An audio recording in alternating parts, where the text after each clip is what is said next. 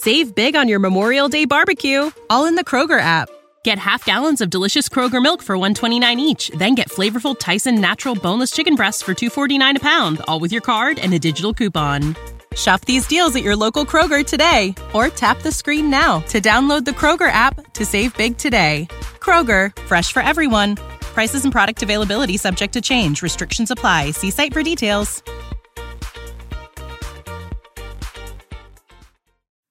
Dead America, Heartland. Dead America, The First Week, Book 6. Written by Derek Slayton. Narrated by P.J. Morgan. Chapter 1 Day 0 plus 6. Sergeant John Kersey wandered through Grand Bend, jaw clenched, as he scanned the organized chaos around him. There were troops everywhere. The town was a hotbed of activity, supplies being loaded up in trucks, food being transferred to barracks and transports alike, men loading up to ship out to the front lines. It seemed to John that the military had things as under control as they possibly could, but with more and more zombies seeming to crop up every day, he didn't know how long it was going to take to contain this plague. So many places had fallen back, pulled out. But not Kansas. The military had over 200,000 troops inhabiting the rural areas, cleaning out north of Wichita, and taking control of most of the small towns in the area. Most of the locals seemed disgruntled about staunch military presence in their normally quiet lives, but didn't really have much of a choice in the matter but to let the soldiers have their run of the towns. John entered the small town hall that had been cleared out of its mayor to be the base of operations in Grand Bend. He lightly knocked on the doorframe of the back office, surveying the form of his superior and longtime friend, General Stevens. Sergeant, Stevens said with a smile and stood up from his chair. John returned his smile and stepped inside, leaning over the desk to shake the general's hand. Back in one piece, General, he replied. Good, good, Stevens said, and motioned to the chairs in front of his desk. John took a seat and leaned back, thankful for the cushy chair cradling his exhausted body. It had been one hell of a week, and he was sure it wasn't going to let up any time soon. So, the general said, folding his arms in front of him over the notebook on his desk. How is it out there? The sergeant shrugged. Same as it's been for the last six days, General, he replied. What have you got for me? Stevens put up a hand and pushed a button on his phone, leaning over. Yes, sir? A bright young voice asked through the speaker. Can you send someone with some coffee for Sergeant Kersey, please? he asked. Right away, sir, the voice replied. John was about to protest, but he knew it had already been done, and damn if he wasn't looking forward to some fresh coffee. Stevens leaned back in his chair, lacing his fingers together and stretching them above his head. Sergeant, do you remember back in Topeka when your team had to covertly move a prisoner? John scratched the back of his head, fighting a smile. Iraq had been rough, but he was proud of some of the things he'd accomplished back then. Yeah, he replied. You had the troops light a bunch of shit on fire as a distraction. A young woman set a mug of coffee on the desk in front of him, her eyebrow raised at his colorful language. Thank you, John said, offering her a smile as he lifted his mug. He took a sip and realized she was still looking at him quizzically. I said shit because I meant literal shit. The troops used an outhouse as kindling. That town stank something awful for days after. Likely weeks, Stevens agreed, and the woman wrinkled her nose. Sorry, I was curious. She muttered to herself and shook her head. She saluted the general and then left the office, closing the door on the two chuckling comrades. You did one hell of a job getting that prisoner out. Stevens nodded, his slicked back, salt and pepper hair not moving an inch with the motion. I still don't know how you did it by yourself. Honestly, John shook his head. I strapped him on like a backpack. The general blinked at his subordinate. He was in a pretty bad way, barely conscious. The sergeant explained. I knew with the crawling I'd have to do that slinging him over a shoulder wouldn't work long term. There were a few short lengths of rope in the barn, so I put him on my back and tied his wrists to his knees and took off. There was a moment of silence, and John took a long, loud slurp of his hot, satisfying brew. And that is why I asked you here, John, Stevens said, shaking his head and flattening his palms on his desk. Because you think outside the box. Kersey leaned forward, setting his mug on the table, ready to get down to business. What's the mission, General? Tens of thousands of zombies are fleeing the cities, Stevens explained, taking a deep breath.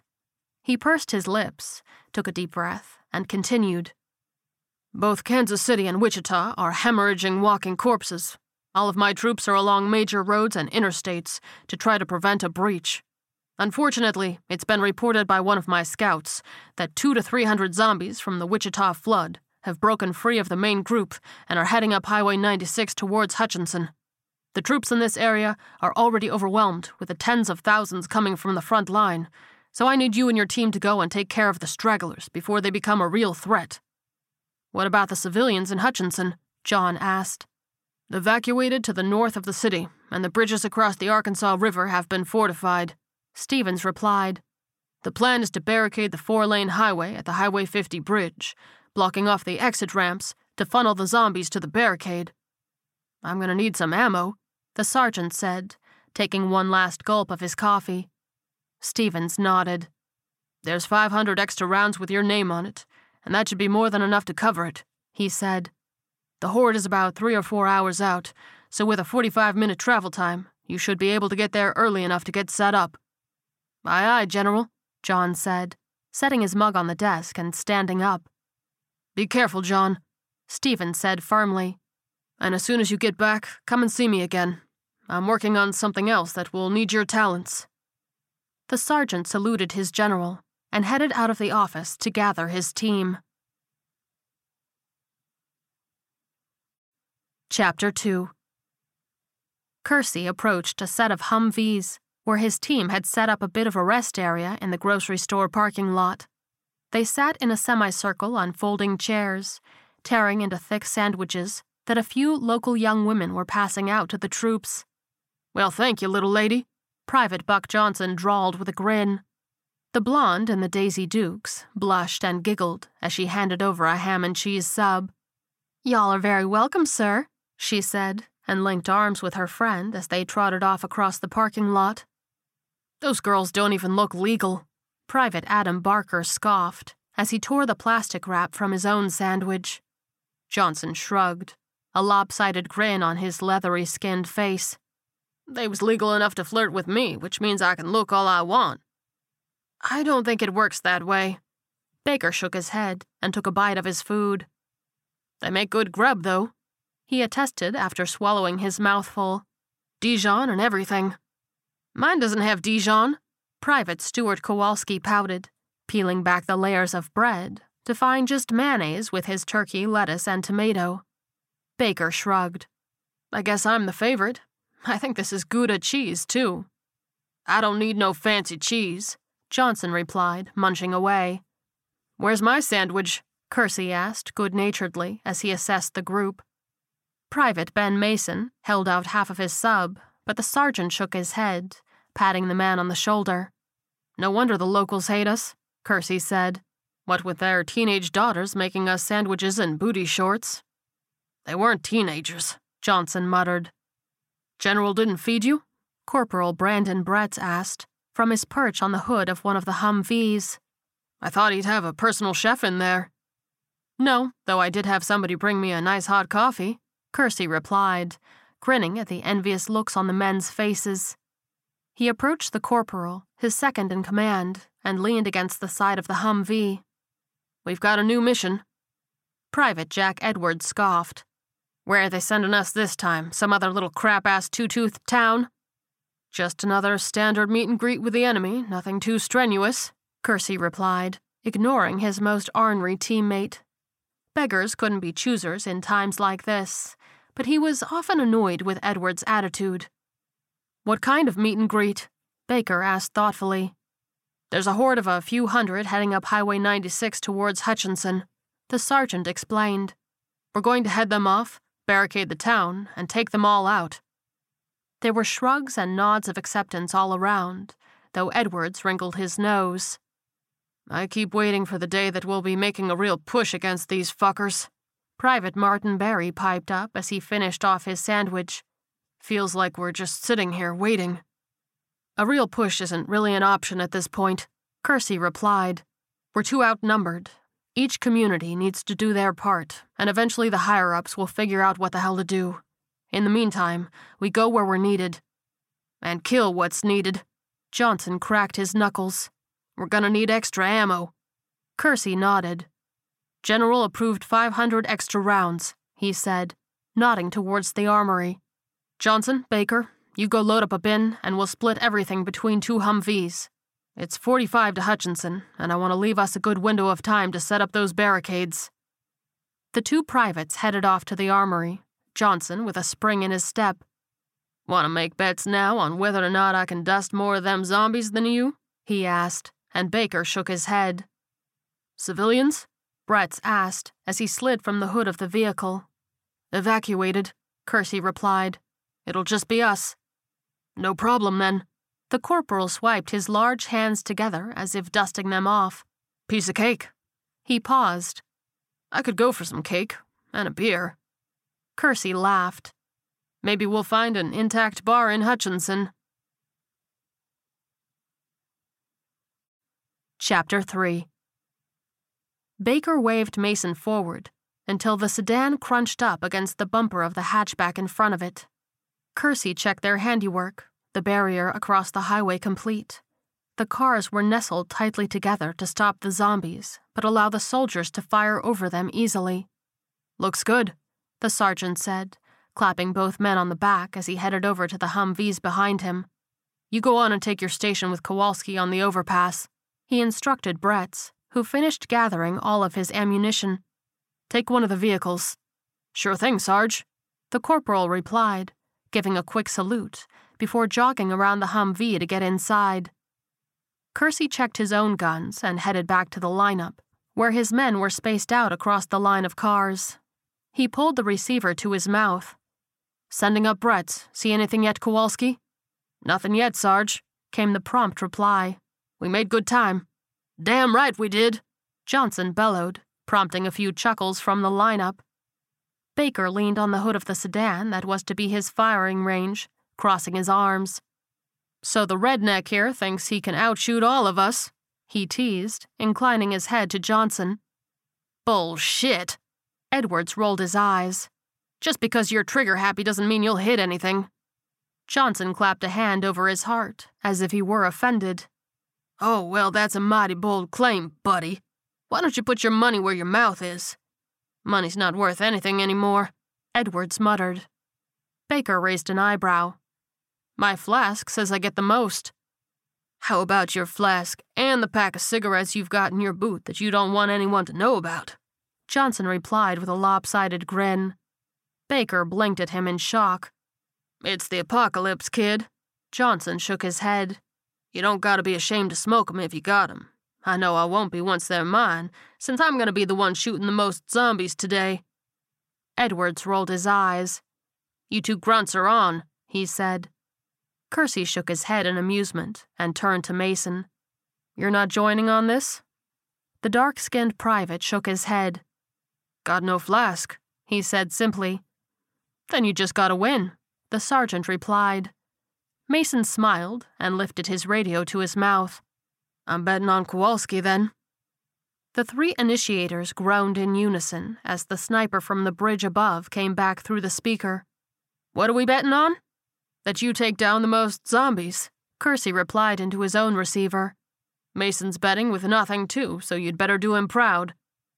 Up on the bridge, Kowalski barked a laugh and shook his head as Bretz pulled up behind him and stepped out of the Humvee. What's funny? The burly corporal asked. Kowalski shook his head. I need to shoot the most zombies, or Mason's gonna owe the others more than he can pay back, he replied. Bretz laughed and leaned on the cement railing of the walkway. It was waist height, and he squinted at the dust rising from the distance. Kowalski raised his high powered sniper rifle, peering through the scope at the horde cresting the horizon up the highway. He froze solid, lowering his gun for a moment and blinking in confusion. Bretz furrowed his brow as the private raised the scope again and took a deep breath. What is it? the corporal asked. How many zombies did Kersey say were supposed to be coming to Hutchinson? Kowalski asked, his voice hoarse, as if his throat had just gone completely dry. Bretz pursed his lips. Two to three hundred? Why? The private raised the rifle one more time, and then swore under his breath before lowering it completely. Looks more like two to three thousand. Shit. The corporal cursed and lifted the radio to his mouth. Sarge, we've got a problem. Whoever fed the general this information was wrong. The horde is two or three thousand, not hundred. There was a pause, and he watched his comrades below freeze at the news. That's a pretty big margin for error on an estimate, Brett said, letting out a deep whoosh of breath. Kowalski shook his head. Doesn't really speak well for the local education system. Okay, Kersey came through the radio. How much time do we have? The private raised his rifle and looked again. About ten, maybe fifteen minutes before they reach the barricade. Take out as many as you can. Try to trip them up, Kersey instructed. Kowalski nodded. Yes, sir, he replied, before letting go of his radio to line up a shot. Bretz, what do you see up there on bridge level? There's no way we'll be able to hold them all off down here. We'll need to fall back to somewhere. The sergeant asked as his sniper began to fire, each crack taking out a corpse that would hopefully slow down the horde. The corporal paced across the bridge. There's a two story motel just northeast of here, and it looks like a suburb behind that, he replied. Okay, good, Kersey said. We'll hold them off as long as we can here, and then we'll head to the motel. Sarge, we only have 500 rounds of ammo. Mason cut in. How are we supposed to take out more than five times that in zombies? Kersey readied his rifle. We're gonna burn them. Save big on your Memorial Day barbecue, all in the Kroger app. Get half gallons of delicious Kroger milk for 129 each, then get flavorful Tyson natural boneless chicken breasts for 249 a pound, all with your card and a digital coupon. Shop these deals at your local Kroger today or tap the screen now to download the Kroger app to save big today. Kroger, fresh for everyone. Prices and product availability subject to change. Restrictions apply. See site for details.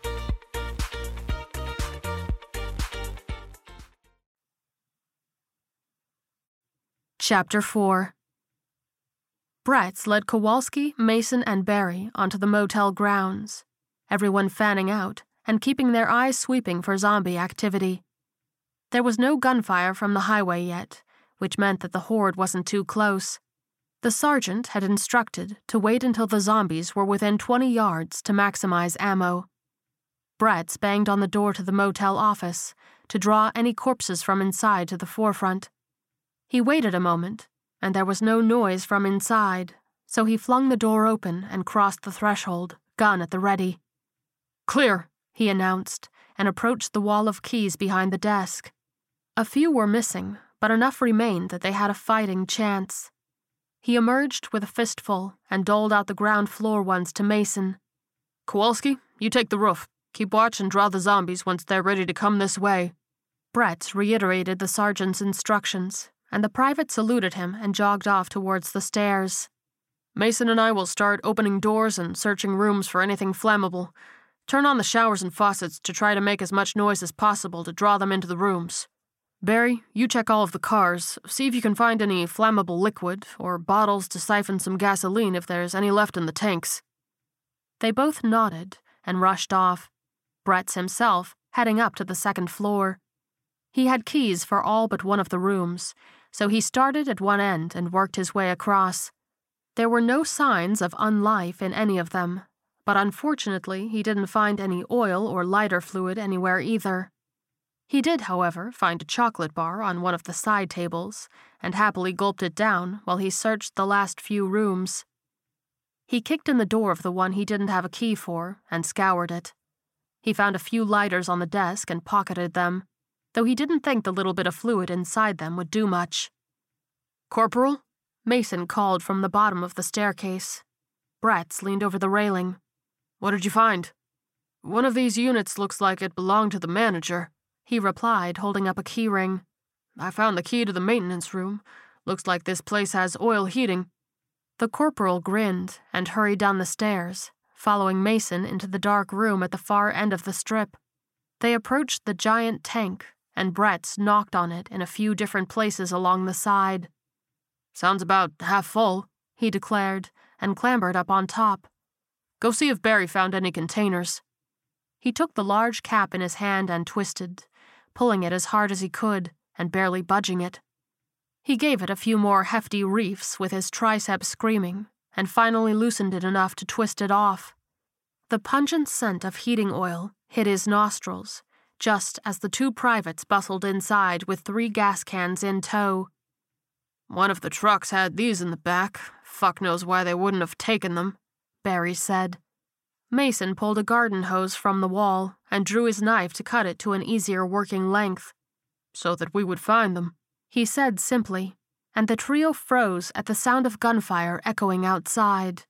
It was too far away to be Kowalski, which meant that the zombies had come close enough to the car barricade. Double time, Brett said, as Mason successfully cut a length of hose and passed an end up to him. The corporal fed it into the top of the tank, and then slid down as Barry gave the hose a hearty suck to start the flow. He had to suck twice and crimped the hose just before he got a mouthful of oil. Bretz held out an open gas can, and Barry fed the hose into it, the splatter of oil on plastic like music to their ears. As soon as it was full, Bretz transferred the hose to another can. Start at the top floor, furthest unit.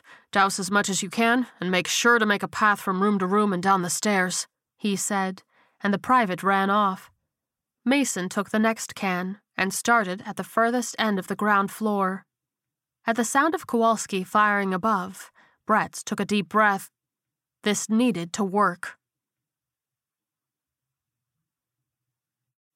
Chapter 5 Kersey readied his rifle still signaling for Baker, Johnson, and Edwards to hold their fire. They needed to wait until at least 20 yards had closed to make sure they were maximizing their ammunition. Aim! he cried as the horde closed in closer.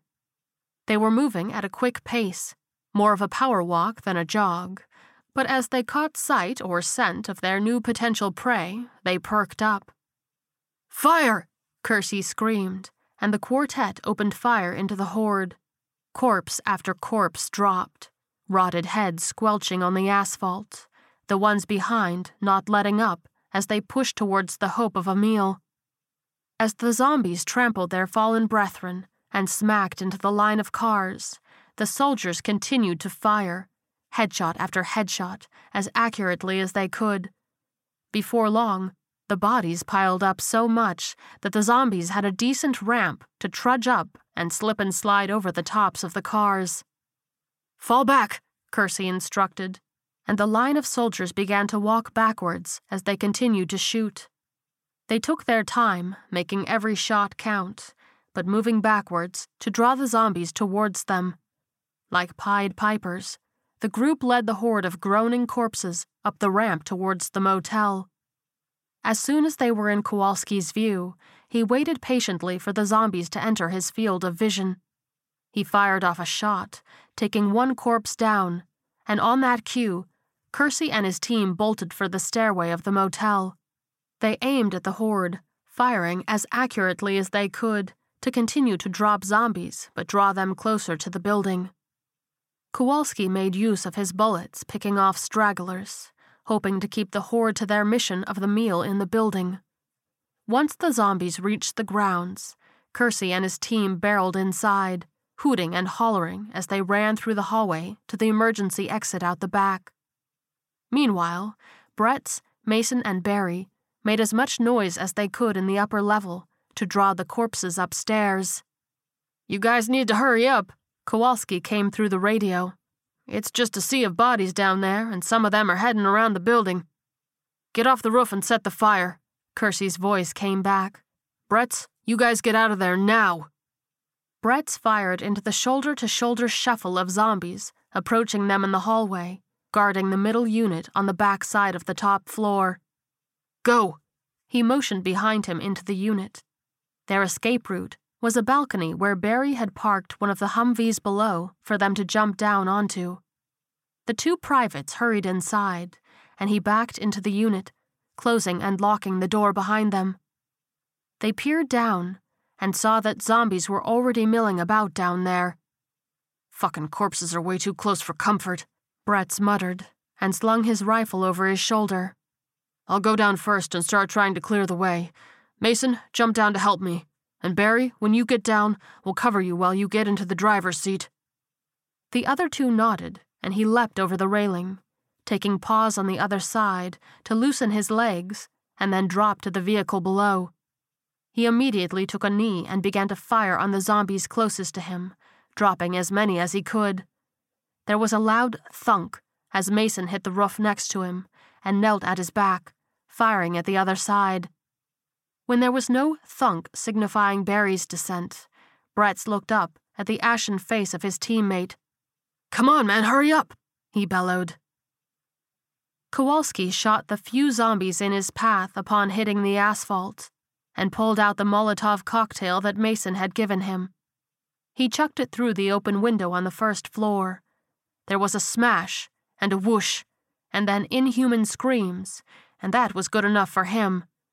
He took off as fast as he could into the suburbia behind the motel to meet up with Kersey and the others. Barry fucking jump! Bretz cried, and finally the private let out a fearful scream and leapt over the railing of the balcony.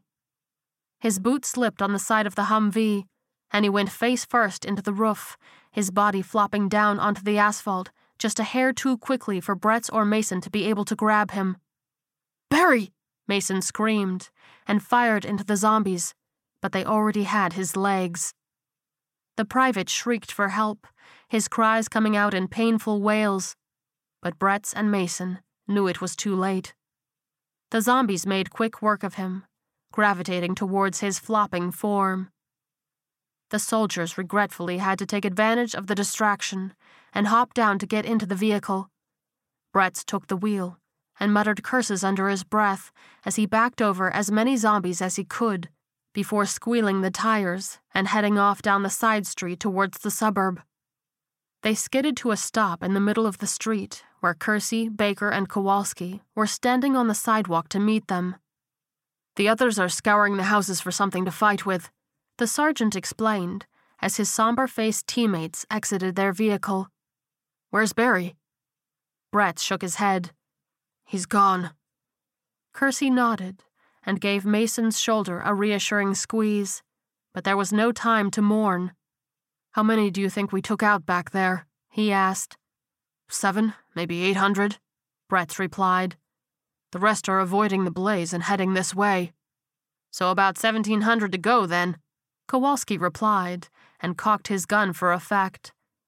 Groans echoed towards them, and they all took aim into the oncoming horde, only a little smaller and not much less intimidating than before. They walked backwards as they fired. I'm out, Sarge, Mason cried, and Kersey glanced over his shoulder at the duplex behind them. Get in there, try to find anything to use as a weapon, he instructed, and Baker slung his empty rifle over his back and followed him. They tore through the house, eventually ending up in the kitchen. Mason flung open a broom closet and kicked at the heads of a few brooms, so they had a few wooden staffs to use. Baker opened up one of the drawers and found a junk drawer, snatching up a roll of duct tape. Give me one of those, he demanded as he held out his hand, and Mason handed it over. Baker grabbed one of the butcher knives from the knife block and duct taped the handle to the wood, creating a makeshift spear. Mason raised an eyebrow. Not bad, he said, but there was no time for an answer as the rest of the team backed into the front of the house. Kersey closed and locked the door, and Bretz helped him move a cabinet in front of it. What do we have, boys? The sergeant called, and Baker and Mason emerged with three broom spears and a bottle of scotch. Holy Christ, is that Dalmore? Bretz gawked and reached for the bottle. Before he could take it, however, Kersey snatched it out of Baker's hand and tore a strip from a nearby curtain, stuffing it inside to make another Molotov. Hell of a waste of good whiskey, Baker muttered as he passed off one of the spears to Bretz. The door began to give under the weight of the pressing horde, and the group took defensive positions, ready to take out as many as they could before vacating through the back of the house. Do what you can, but keep falling back, Kersey instructed, Molotov firmly in hand. We'll back out through that sliding door and burn this place too. There was a sharp snap as the door gave way, and the soldiers yelled as they stabbed as many skulls as they could, all the while backing into the kitchen. Kersey threw open the sliding door and held it, waiting for the three spear wielding soldiers to be out before chucking the Molotov inside. He spotted a large in ground pool in the neighboring yard and led the team over there as flaming zombies staggered out of the house. Others swarmed the back fence and it didn't take long for it to give way underneath the pressing monsters. The team used their spears and some of the long pool cleaning nets to knock clumsy zombies into the pool as they approached, trapping them in the pit. Gone swimming, Kowalski cried as he kicked one of the corpses into the deep end. The disoriented zombies attempted to get out, but the pit quickly became a writhing pile of pissed off corpses. Head to the front, Kersey called out as the horde began to overrun the backyard, and the team dropped the pool tools, sprinting with guns bouncing on their backs and spears in hand around the second house to the cul de sac. As they burst out onto the street, they froze at the sound of a throaty engine revving. Out of the way, boys! Johnson came through their radios, and the team dove to the side as a huge truck screamed past them. He'd found a big farm truck and outfitted the grill with hunks of sharp wood and rebar to make a zombie killing machine. Johnson drove into the backyard, skirting the pool to do donuts in the backyard, crunching and stabbing corpses, all the while hooting with glee. Chapter 6 Edwards came out of the back door of one of the houses on the edge of the neighborhood and spotted a gas station on the dirt road running behind. He crept through the backyard, keeping low along the bushes, and peered out at the parking lot. There was a heating oil truck there, and he checked his rifle, peering around before making a mad dash across the grass. He peeked in through the passenger side door, but there were no keys inside. He darted across to the gas station, where he found the front door completely shattered. He ducked through the jagged doorframe and did a quick sweep of the store, finding it empty. He grabbed a chocolate bar from a display case on the way behind the counter, stuffing the candy into his mouth as he searched. A drawer beneath the register housed a key ring, and he held it up, the same logo from the truck on the fob. Edwards grabbed a few packs of cigarettes from the wall behind him and stuffed the side pockets of his pants. He snatched the rest of the packaged pepperettes from the counter and shoved them in beside the cigarette packs before ducking back out the front door. He barely registered the groans before something slammed into his side. He hit the asphalt hard and whipped around and fired, taking a zombie right between the eyes. As it fell, another tripped over it, diving into his abdomen before he could react. He screamed as pain exploded in his stomach the zombie latching and tearing right through his shirt into his flesh. He dropped his gun and grabbed the corpse's head, throwing it to the side and straddling it, punching it repeatedly in the face. His blood boiled and rage blackened the edges of his vision as he pounded the zombie's head into mush, the body going limp and his fists connecting with wet gobs of rotted flesh. Edwards finally stopped, falling back onto his ass, Motherfucker, he hissed as he peeled up his shirt, examining the jagged bite wound. Motherfucker. He almost put his head in his hands, but then remembered that his fists were full of pungent gray matter.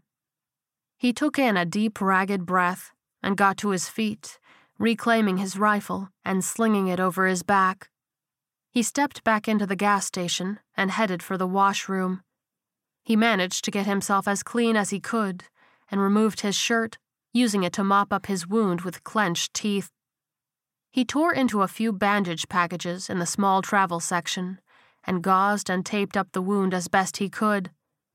There was a wall of knockoff sports t shirts along the far wall, and he pulled down a Royals t shirt, struggling into it to conceal his wound.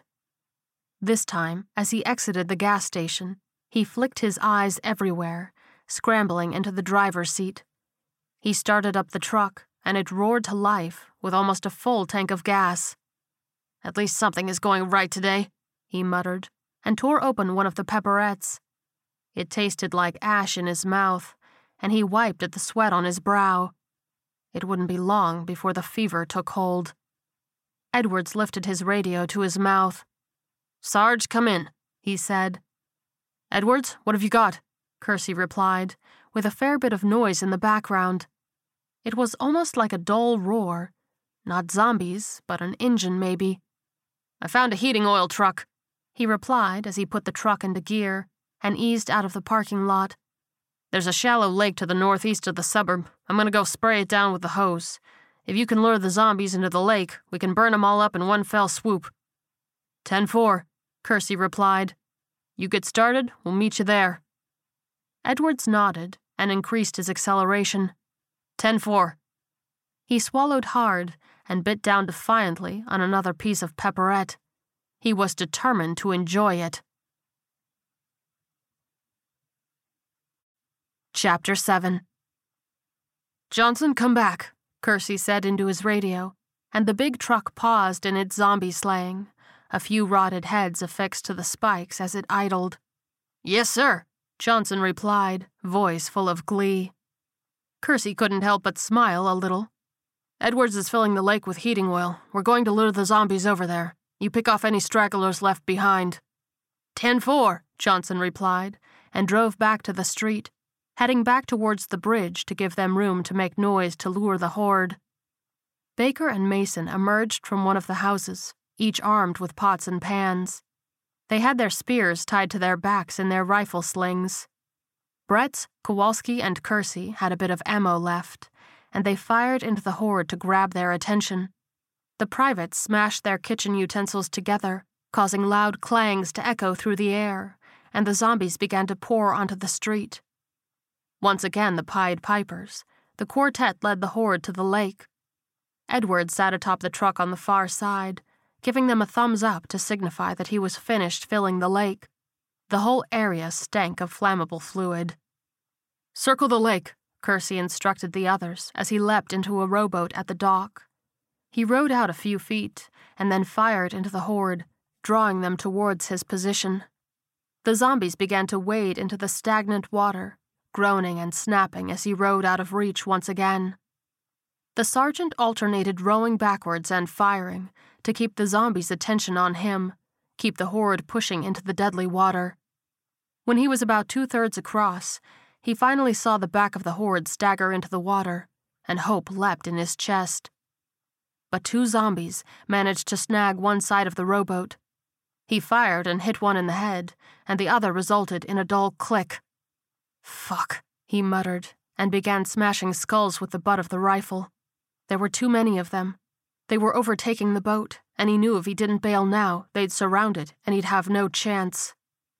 Kersey slung the rifle over his back and dove off of the back of the boat, narrowly missing grasping hands as he kicked as hard as he could. Swimming in combat boots and fatigues wasn't ideal, but he managed to evade snapping jaws and gripping claws, making it to the far side of the lake. As soon as Mason and Kowalski pulled Kersey from the water, Bretz fired a flare into the lake, and it went up in a whoosh of flames. The sergeant scrambled back as far as he could, considering he was covered in oil, and they watched the blaze, the screams of the zombies like music to their ears. That was one hell of a plan, Sarge, Kowalski said as he helped his superior to his feet. Kersey shook his head. This was all Edwards, he huffed, motioning up to the soldier on top of the oil truck. What happened to your shirt, man? Mason raised an eyebrow. Edwards scoffed at the attention that was suddenly on him. I got oil on mine and found this one in the truck. This isn't a fashion show, it's the apocalypse, he snapped, and turned to slide down the far side of the vehicle. Okay then, Mason put his hands up, palms out in surrender. All right, Kersey cut in. We need to regroup, Head back into the neighborhood and take out any stragglers that didn't make it into the lake. Edwards hopped back into the driver's seat of the heating truck and started it up.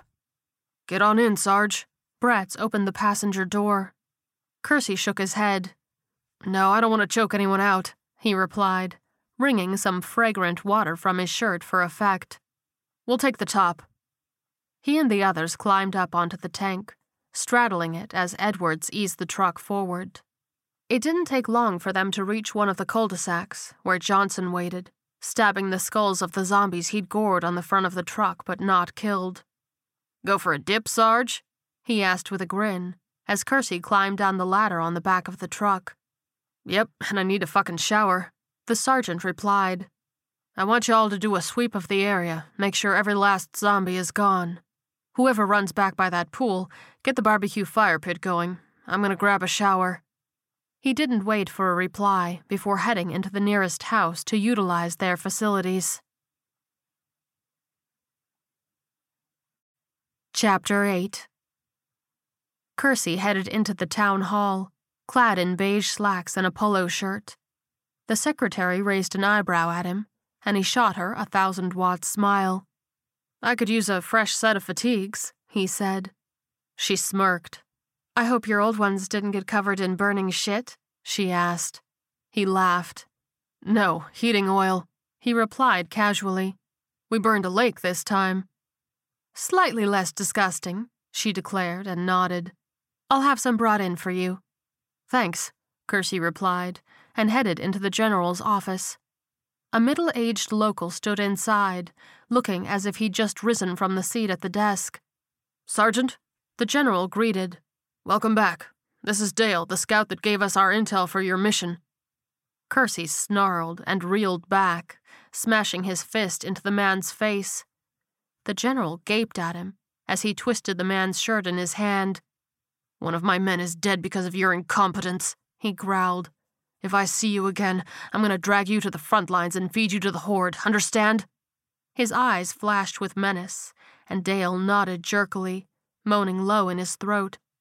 Kersey released him, and he staggered away, scurrying out the door with his tail between his legs. What the fuck happened, John? Stevens asked, and Kersey fell into a chair with an exhausted grunt. It wasn't a few hundred, he said, and took a deep breath. It was a few thousand. The general pursed his lips and folded his arms in front of him on his desk. So 500 rounds. We're not near enough, Kersey finished for him. But we managed. We got 'em all, but it took a lot. And we lost Barry. Stevens sighed. I'm sorry, John. I'm sorry that fucker couldn't count, Kersey muttered. I don't want to assume he had malicious intent, the general said carefully. But we seem to have worn out our welcome here. I continue to hear reports from our men and the locals alike about clashing between them. It's worrisome. You're fucking right, it's worrisome, Kersey snapped. If they're disgruntled enough that they're sending us to our deaths, then we have a problem.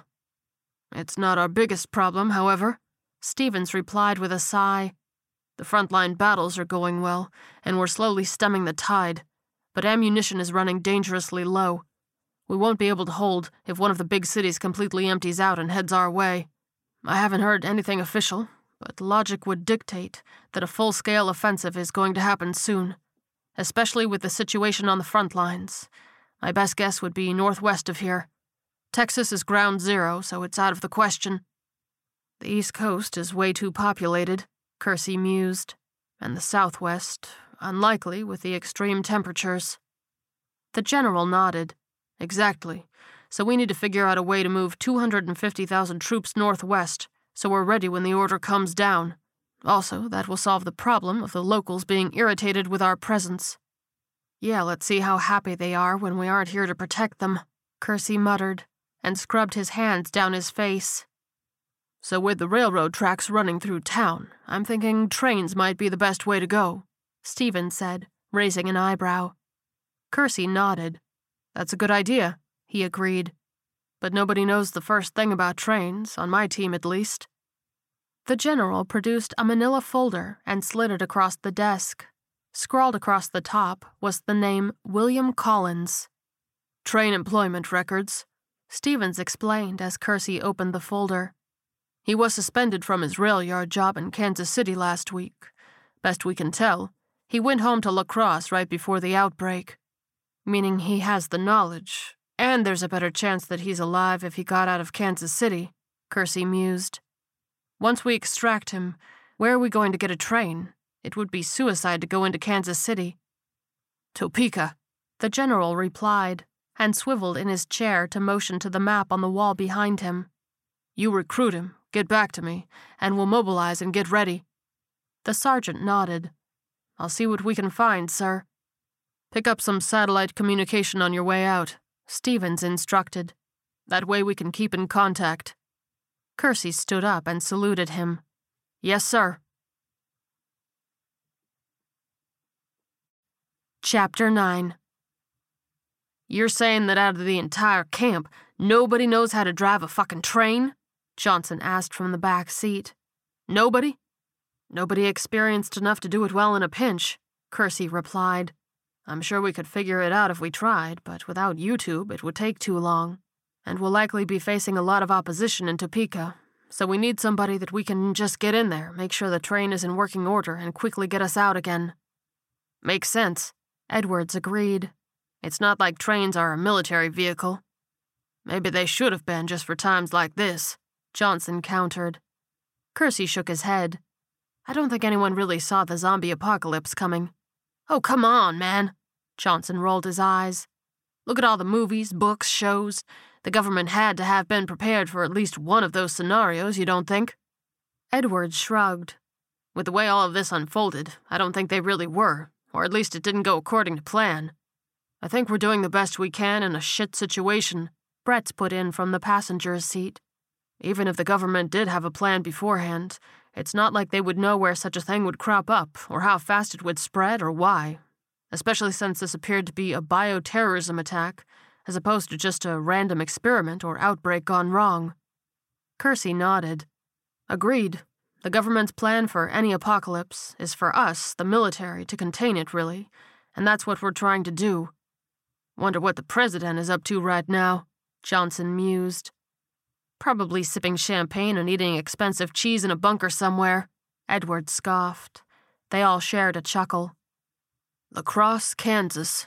Bretz read the sign as they rolled into the small town. Population 1300, home to the world famous Barbed Wire Museum. Edwards barked a laugh. Enough barbed wire to fill a whole museum?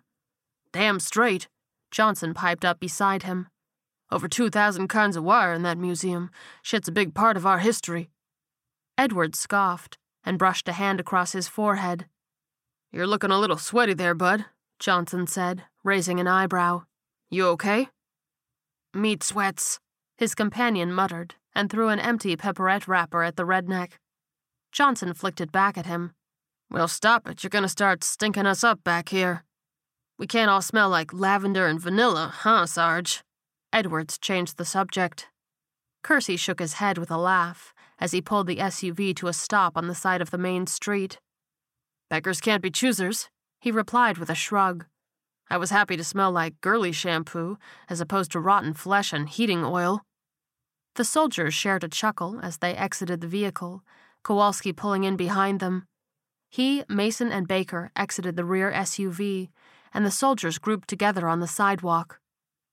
Okay, we split up and comb the town for Collins, Kersey instructed. Pair up. Edwards, you're with me. He waved the private forward, and they wandered up the sidewalk.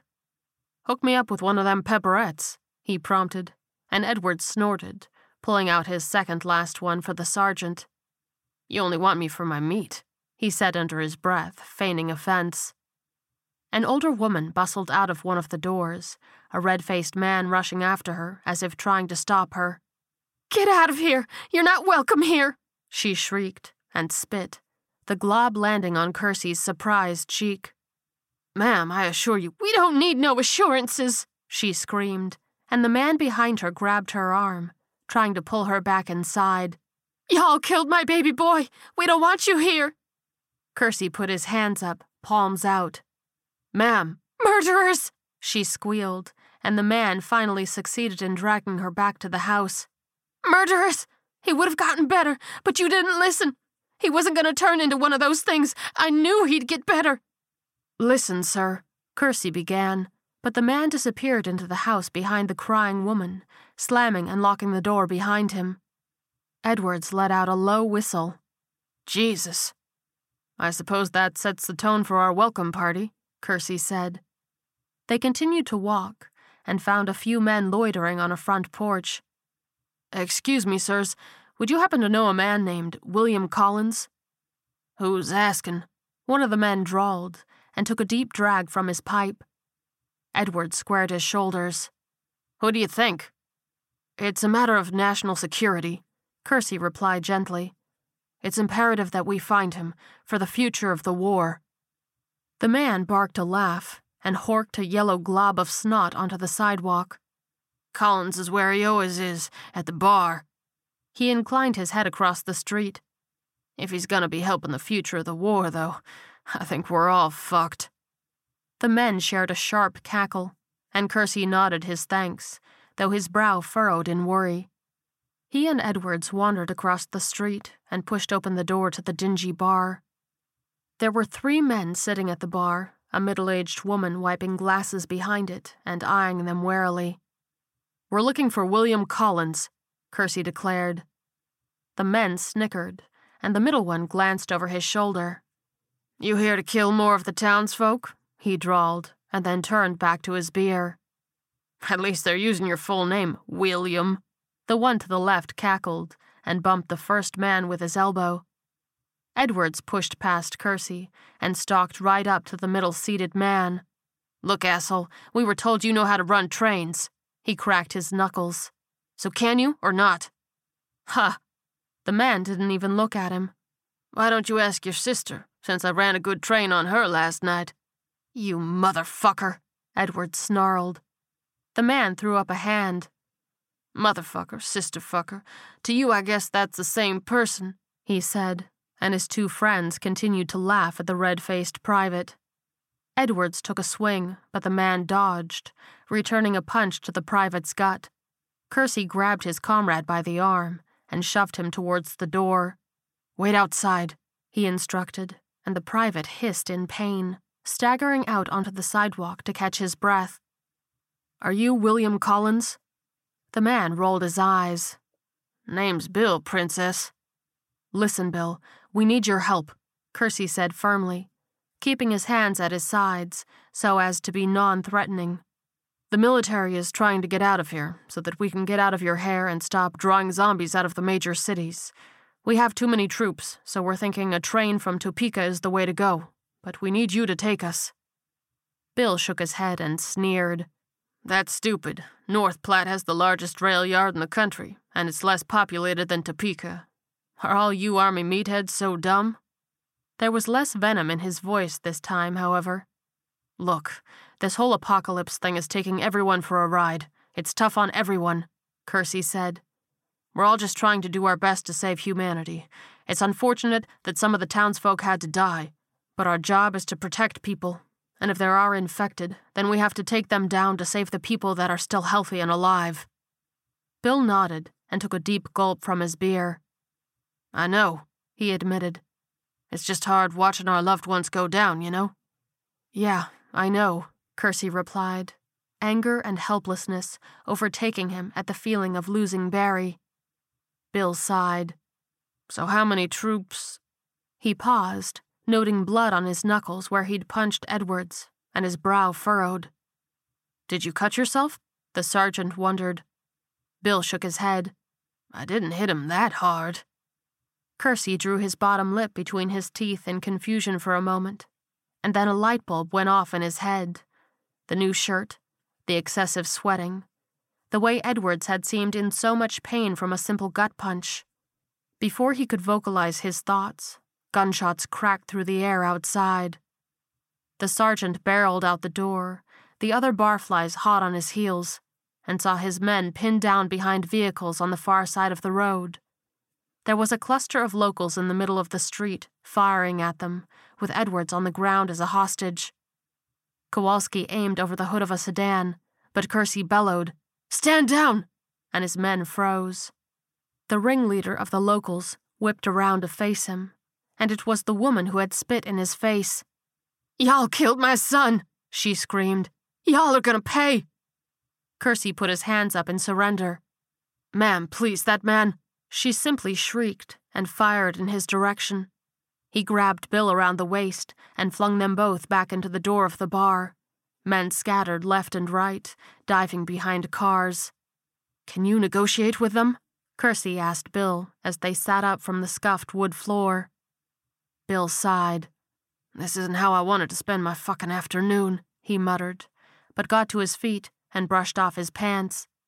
He emerged into the doorway, hands held up in front of him.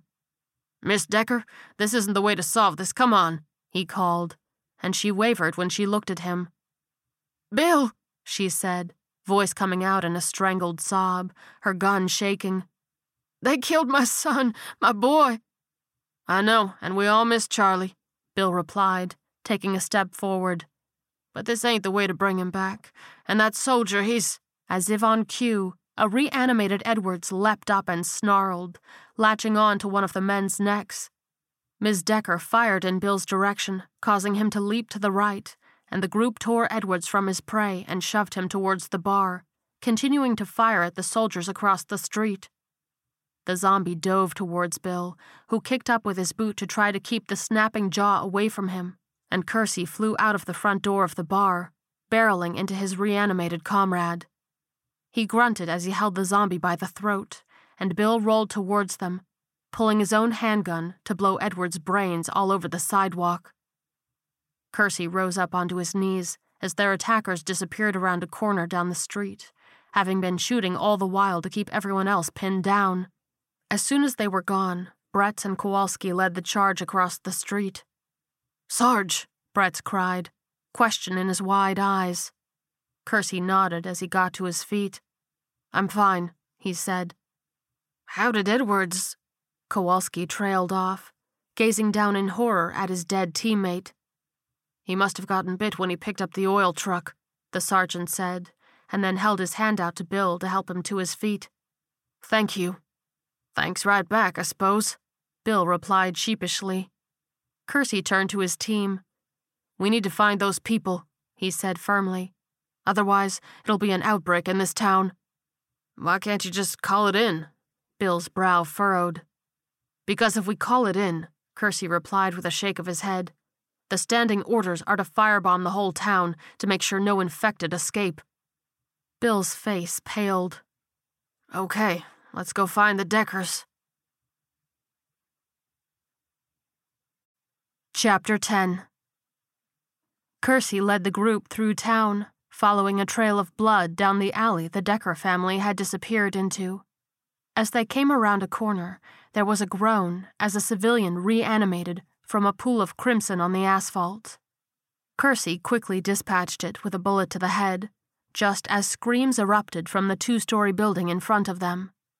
The team approached the front door, but a hail of bullets peppered it, causing them all to duck as windows exploded out into the street. The sergeant peeked up over one of the windowsills to see a small restaurant, the patrons on the floor with their hands over their heads. Two of the Decker boys struggled to keep their zombified family member at bay, while Miss Decker waved her gun around wildly, shrieking at the restaurant goers to stay down. Nobody's touching my boy, she screamed, eyes aflame. Nobody's touching any of my boys ever again. Crazy bitch, Bretz muttered, and shook his head as Kersey ducked back down. Mason, Baker, get up to the second floor. See if you can find a way in, the sergeant instructed. Bill, I'm going to need you to go in and distract them, try to talk them down. Bill sighed and scratched the back of his head. Here's hoping they're less likely to shoot my balls off as opposed to yours, he replied. Mason and Baker skirted the building, finding a back staircase to one of the upper apartments. The door was unlocked, and Baker gave Kowalski a thumbs up before the sniper turned and motioned to Bill and Kersey. Here goes, Bill said, taking a deep breath as he approached the front door to the restaurant. I'm coming in, Miss Decker. Don't shoot me, he announced, and pushed the now decrepit door in. What do you want, Bill? she shrieked. You brown nosing son of a bitch, I saw you cozying up with them military fuckers. I'm not cozying up or brown nosing, Miss Decker, he replied quickly. But we're gonna have to cooperate with them in the long run. If you don't turn Leroy over, then they're gonna firebomb the whole town. They're the reason this happened in the first place, she cried, tears streaming down her red face in angry rivulets. They're the ones with the infected people. They should be fucking firebombed. They killed my boy, and I ain't letting them have another. I know, Miss Decker. It was their soldier that bit Leroy, Bill said gently. The soldier became a zombie, and he attacked me, and his own men had to put him down. Because he wasn't himself anymore, you understand? Once you're dead, you're dead. Charlie's dead. Leroy's dead. No! She screamed and pointed her gun at him. Baker and Mason burst from the back kitchen, firing on the family. One bullet took Mama Decker, and one took out one of the brothers holding Leroy. He immediately turned and took a chunk out of his living brother, and then turned to scream at Bill. He drew his gun and fired on instinct, taking out Leroy and his brother in four shots. Everyone was frozen, waiting for somebody to move or fire or attack, but the dust settled and the Decker family was completely down. Kersey, Bretz, and Kowalski burst in, sweeping the area. The customers clustered off to the side, watched fearfully as the soldiers checked the building. Kowalski noticed one of the customers, cradling a bleeding arm, and he clenched his jaw. Sarge? Kersey approached and looked down at the shaking man with empathy in his eyes. Did you get bitten, sir? he asked gently. The man nodded jerkily, and the woman clutching his other arm let out a deep wail of sorrow. Please, she sobbed. I'm sorry, truly I am, Kersey said softly, and fell into a squat in front of the couple. But there's no cure, and it's a terrible way to die. We've got to take care of you, or the whole town is in danger. The man nodded, pulling the woman against him. She buried her head into his neck, murmuring incoherent things into his skin. It's okay, he said shakily. It's okay. I'm not going to get better, and I don't want to hurt you. Dad! A young girl cried from behind him, and he pulled her against him as well. Will you? He swallowed hard and looked up at Kersey. Will you take me out of town so they don't have to see? The sergeant nodded and stood, turning to his team so that the man could say his goodbyes. Okay, he said, as the soldiers grouped around him with Bill in tow. We need to get Bill to La Crosse. Once we get back to the vehicles, I'll radio General Stevens and let him know what's going on. Bill's gaze softened as the bitten man approached the group. How you holding up, Tim? Let's just go, Tim replied hoarsely, and Kersey nodded leading the group from the restaurant that was now splattered in a bloodbath. Chapter 11 Kowalski drove the lead SUV, with Kersey in the passenger seat. Mason and Tim were somber in the back seat, both staring out their own windows. Bretz followed behind, with Bill, Baker, and Johnson in tow. This is Sergeant Kersey for General Stevens, Kersey said into the satellite phone, and a woman on the other end confirmed his connection. There was a click, and then Stevens asked, John, how did it go? We found Bill, Kersey replied tersely, taking a deep breath. That's great news, the general said. Are you heading for Topeka now? Negative, the sergeant replied. Bill suggested North Platte because it's the biggest rail yard in the country and it has a lower population than Topeka.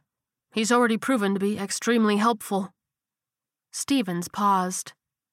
Okay, that's good foresight. Is there something else, John? Kersey rubbed the bridge of his nose with a deep sigh. We lost Edwards.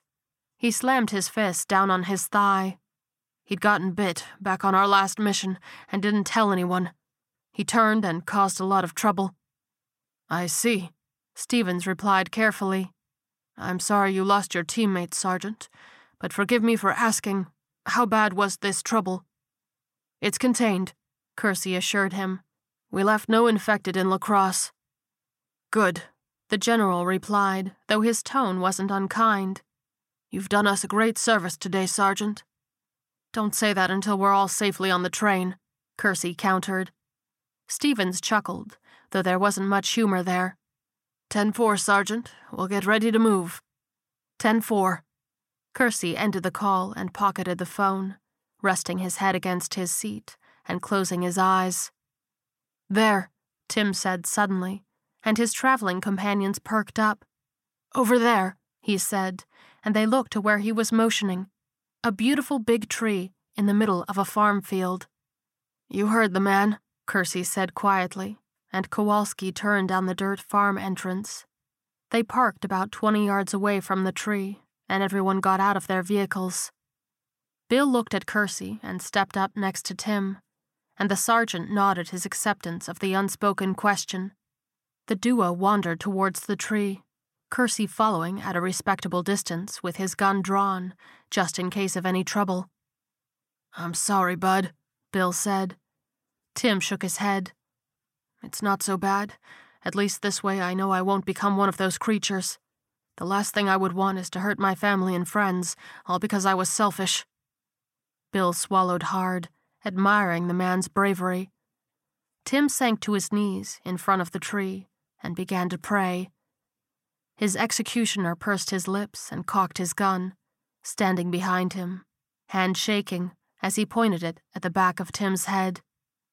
The man whispered a tearful, Amen, and then Bill pulled the trigger.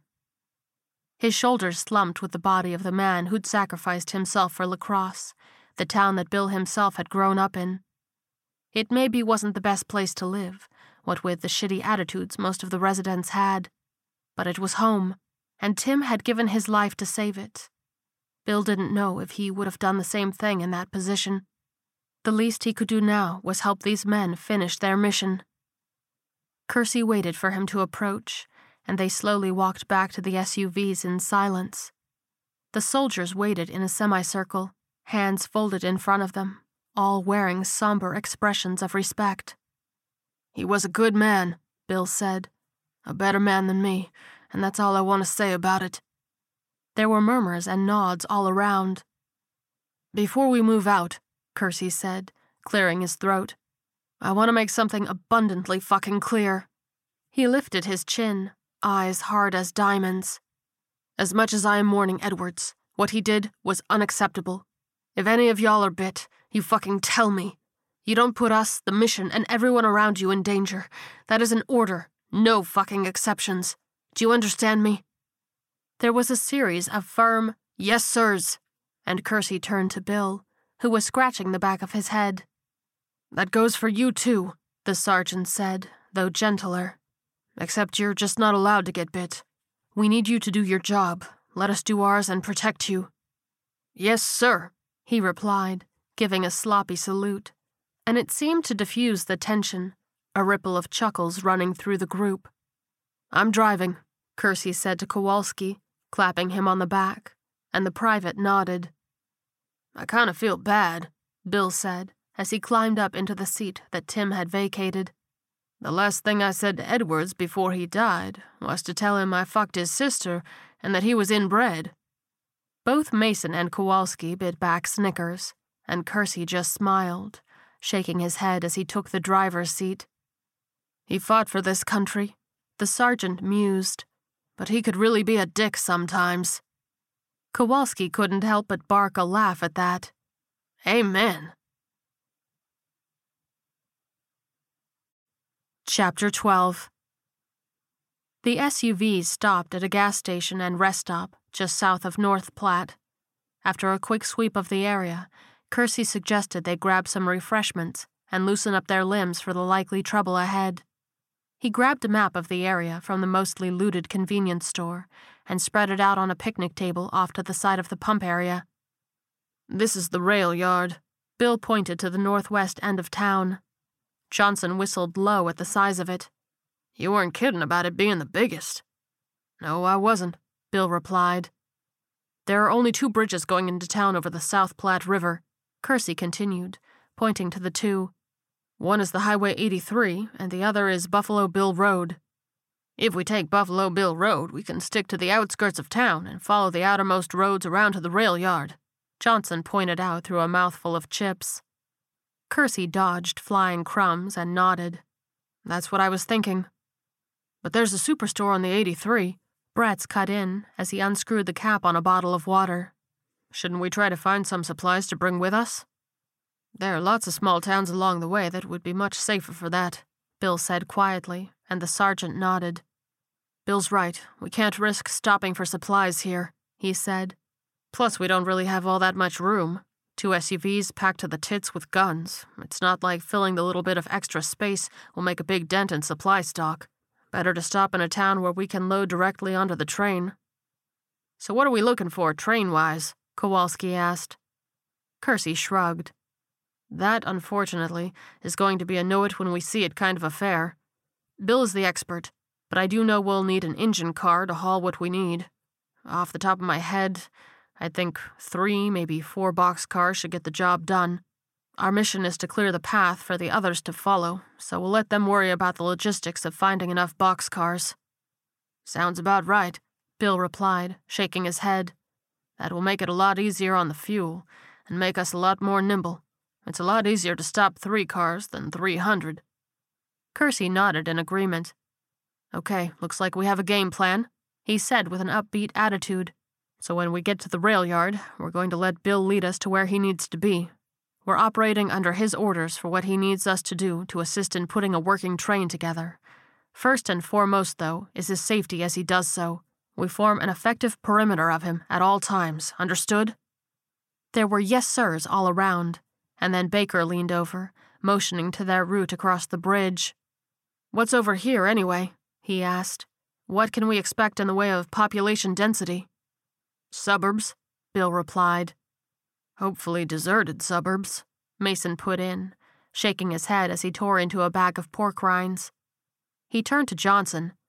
Hey, you know, we never settled who killed the most zombies last mission, he said. Johnson smirked. I took down a lot of them fuckers, he declared proudly.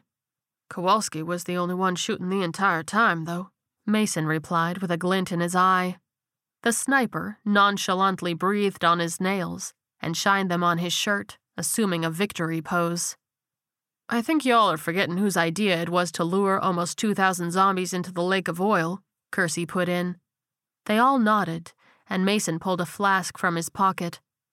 Johnson gaped. I thought you didn't carry booze on you.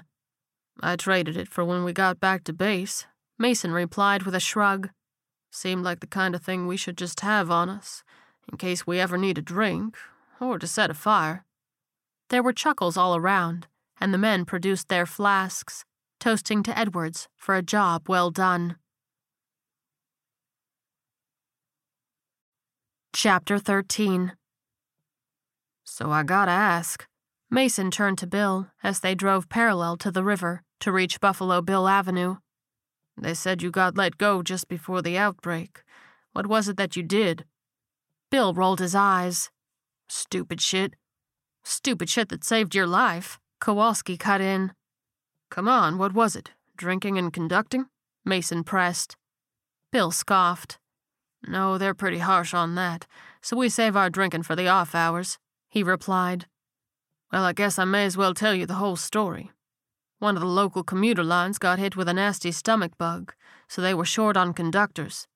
Needing the extra cash, I decided to volunteer to help them out for a couple of weeks. So during one of the runs I did to the south, I'd always get these same commuters coming back on my train every day.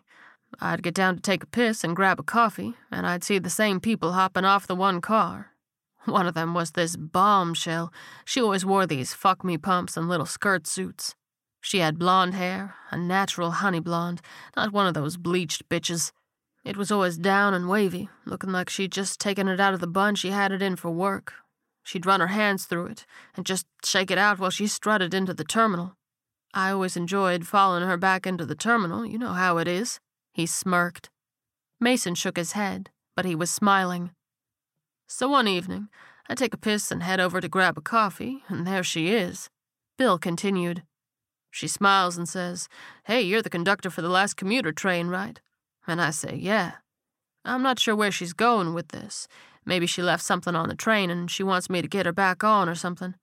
Anyway, I'm just happy she's talking to me. As much as I like checking her out from behind, it's pretty enjoyable from the front, too. He waggled his eyebrows, and Kowalski snorted. So she says she's super fascinated by trains. Always has been since she was a little girl. I'm thinking, holy shit, here's my chance. And I ask her if she wants to see the engine. Okay, come on, this is just fantasy land now. Mason cut in, putting his hands up. It's cool if you were just laid off due to budget cuts, but you don't need to. Don't stop him just when he's getting to the good part, Kowalski joked. Bill bristled. I'm telling you the truth, boy, he said to Mason. Now, do you want to hear the story or not? Mason motioned for him to continue. So I ask her if she wants to see the engine, and she gets all excited. Bill continued. So I'm thinking, there's no way that this is going where I think it's going. But whatever, pretty lady wants to see my engine. I'll give her a tour, enjoy the view, and then I've made her day and she's made mine. I help her up into my domain and give her a tour. She's so fucking excited, like she wasn't lying about liking trains.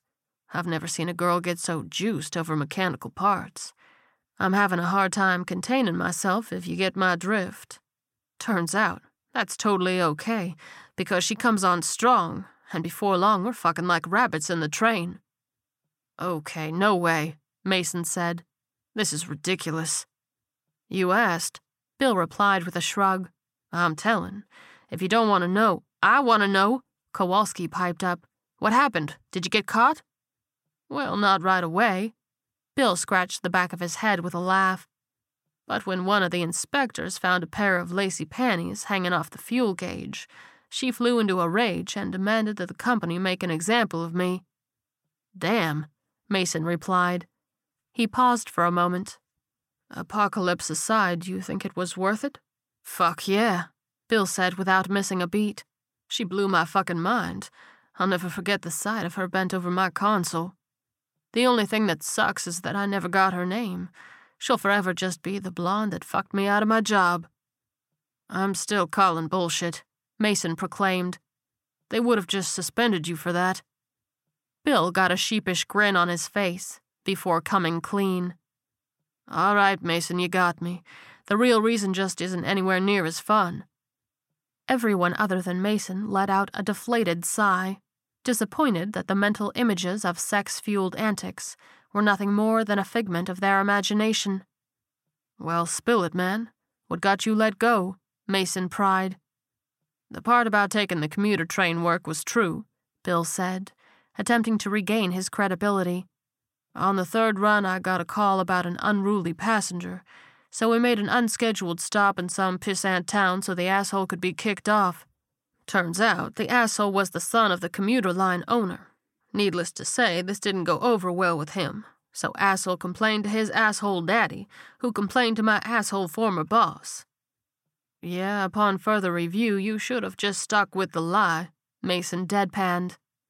There was a round of chuckles through the vehicle, and then Kersey slowed down as they approached the bridge. Shit, Kowalski muttered. The entire thing was packed full of vehicles. There had either been a traffic jam overrun by zombies, forcing everyone to flee, or somebody had blocked off the bridge on purpose. But it looked too haphazard, not planned enough. Should we try to move him, Sarge? Bretz's voice came through the radio. Kersey pursed his lips in thought. Let's have a look. He turned to the back seat. Mason, stay here with Bill while we investigate. Yes, sir, Mason replied.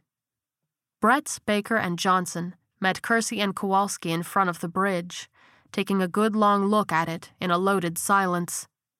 Well, Johnson asked, we could always just plow through 'em. The SUVs will make quick work of some of them hatchbacks. Kersey shook his head. I don't want to risk damaging our vehicles and not being able to get to the rail yard, he replied. Getting Bill to a train is priority one. If we can't do it quickly, then we need to do it as safely as possible. You think we should go back to the 83 bridge then? Bretz asked. What if it's just as blocked? Kersey sighed. If that's the case, then we can work on making a path on this bridge. But I feel that trying to take the path of least resistance might be our best option right now. Whatever you say, Sarge. Johnson replied. Baker shrugged. It makes sense. It's not really that many blocks over anyway. If we're going to encounter resistance, I don't think taking the other bridge will make it that much worse. Famous last words, Johnson replied, and clapped him on the back as they headed back to the SUVs. Chapter 14 The 83 bridge had a few cars smashed up here and there, but was fairly clear. Kersey led the convoy carefully across, keeping eyes peeled for any signs of trouble. Not only were there zombies to worry about, but after what he'd seen in La Crosse, he couldn't help but be wary of any survivors lurking about, especially opposing the military. Once across, he turned left on an eerily empty street, away from a big box store. They passed a car wash and a few industrial buildings, and then a hospital on the right.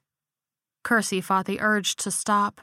Medical supplies were the most important thing next to food, but they wouldn't even know what they were looking for, and they didn't have a lay of the land.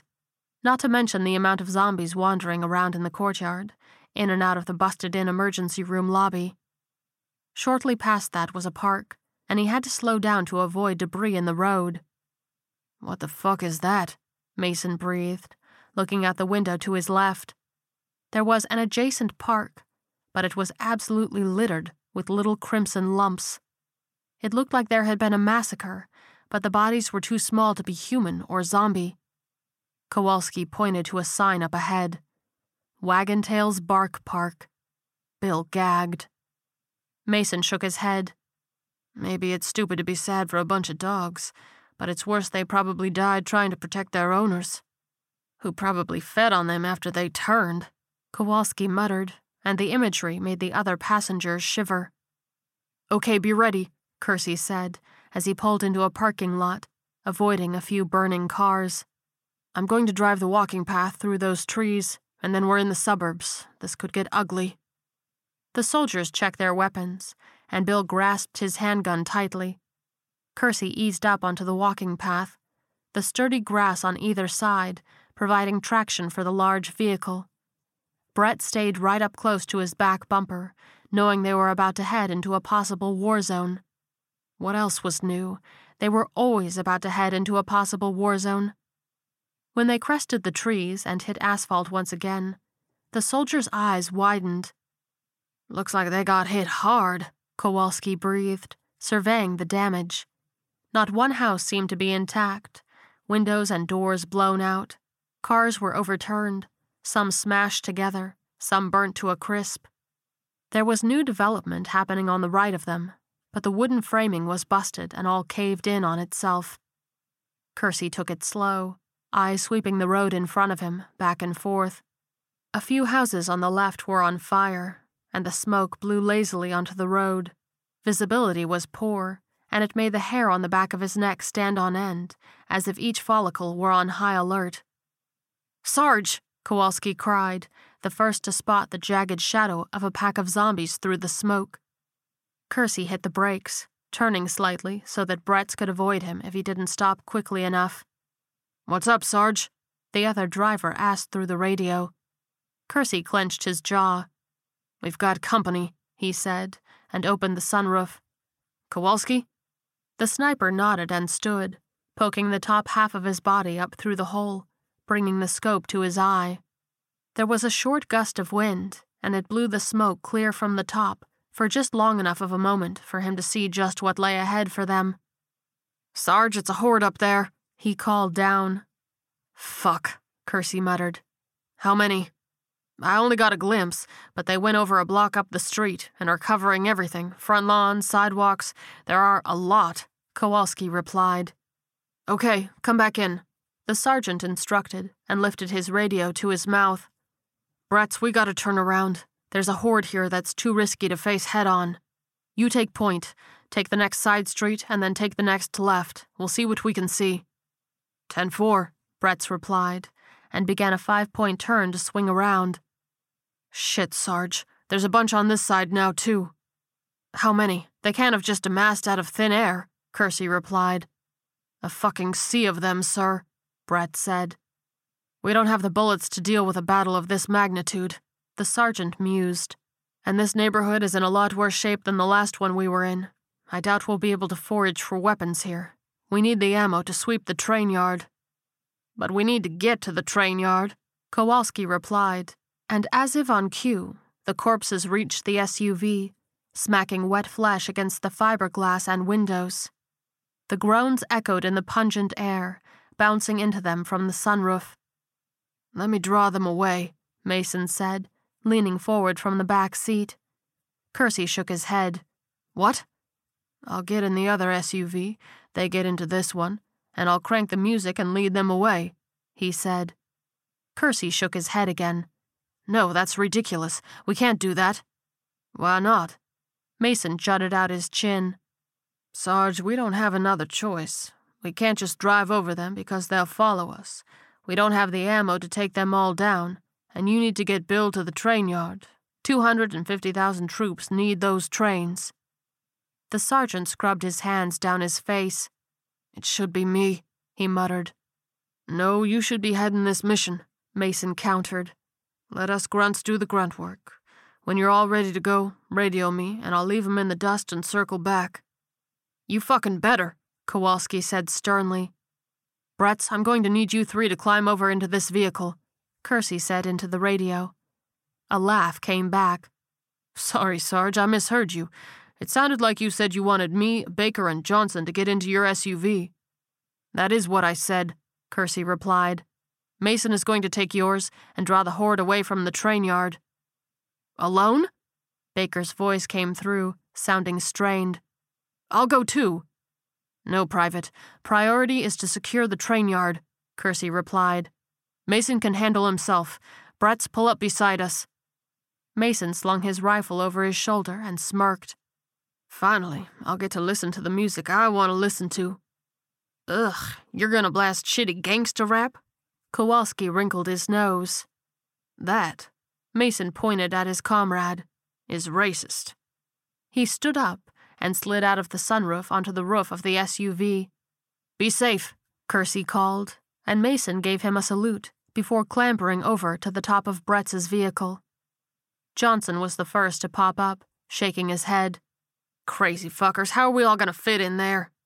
You could always sit on Bretz's lap, Mason replied with a smirk.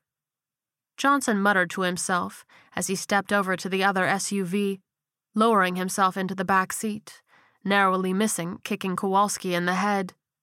Baker was a little more graceful, dropping down to sit between the redneck and Bill. Bretz paused a moment, reaching out to shake Mason's hand. See you later, Private, he said firmly, and his companion nodded with a smile. Yes, sir, he said, and then dropped into the driver's seat. By this point, the zombies were going absolutely crazy, so upset that their boxed meals weren't opening up for them. Guess you're getting in the trunk, Johnson bellowed, and Bretz shook his head. Fuck no, I'll stay up here, he replied, and dangled his legs into the sunroof, planting his ass firmly between two lengths of roof rack. Kersey cut the engine, turning off the lights, and pulling out the keys so that there was no incessant beeping. Mason revved his engine, and a sudden blast of loud death metal exploded into the air. Kowalski laughed and shook his head. His companion gave him the devil horns through the window, and then squealed the tires, putting the car into gear to start plowing through zombies. He moved slow enough that they could keep up, but drew them back towards the 83. Thanks, buddy, Baker said quietly, and the mood in the car was somber as the distorted power chords faded away into the distance. Chapter 15 The air in the SUV was thick with trepidation. Bretz eventually ducked inside and closed the sunroof, as it seemed that some of the zombies were too interested in the breathing meal up on top of the vehicle. There was enough legroom that he was able to sit backwards on the center console, facing the three in the back seat. He'll be fine, Bretz said quietly, studying Baker's fearful expression. His comrade shook his head. I know. I mean, there are about a billion things that could go wrong, but he's tough. As long as we don't leave without him.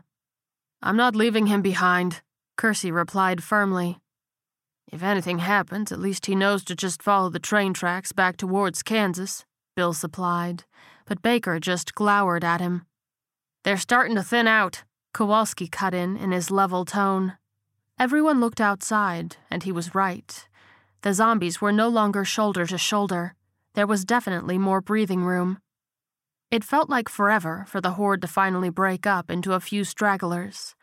They didn't seem to be interested in following their brethren, but it was only a dozen or so. Wish I had old Betsy with me, Johnson said wistfully, and Bill raised an eyebrow at him. Bretz laughed. You sure seem to have fun with that spiky truck, he said, and the redneck nodded emphatically. Okay, Kersey piped up. I think we're on enough of a decline that if I put it in neutral, we'll roll back without making too much noise. Bretz, head back up top and see if you can get a better lay of the land. Yes, sir, he replied, and opened up the sunroof, climbing back up onto the roof rack. The smoke wasn't as thick anymore, and the few zombies milling about didn't even seem to notice him. He drew his hunting knife and lay down flat on his belly, holding onto the rack and entwining his feet in the sunroof so that his arm was within headshot distance of the enemies that would be going past. Kersey put the shifter into neutral and eased off the brake. The SUV began to roll backwards as he'd hoped, and slow enough that it wouldn't attract too much attention. Bretz grinned as a few zombies thwacked off of the back bumper, staggering and being flattened by the big tires. He managed to stab two on the way by in the skull, dropping them in crumpled heaps to the ground. Soon the street was clear, and he flipped over, sitting up so he could look down into the driver's seat. Clear behind us, Sarge, he reported. Kersey gently turned the wheel, looking behind him to guide the SUV half into a driveway before there was no more gravity pulling them backwards. He turned off the headlights and started the engine, and then eased back onto the road, trying not to rev too loud.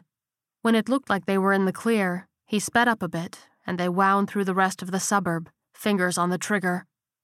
Mason leading the horde away had been a one time thing.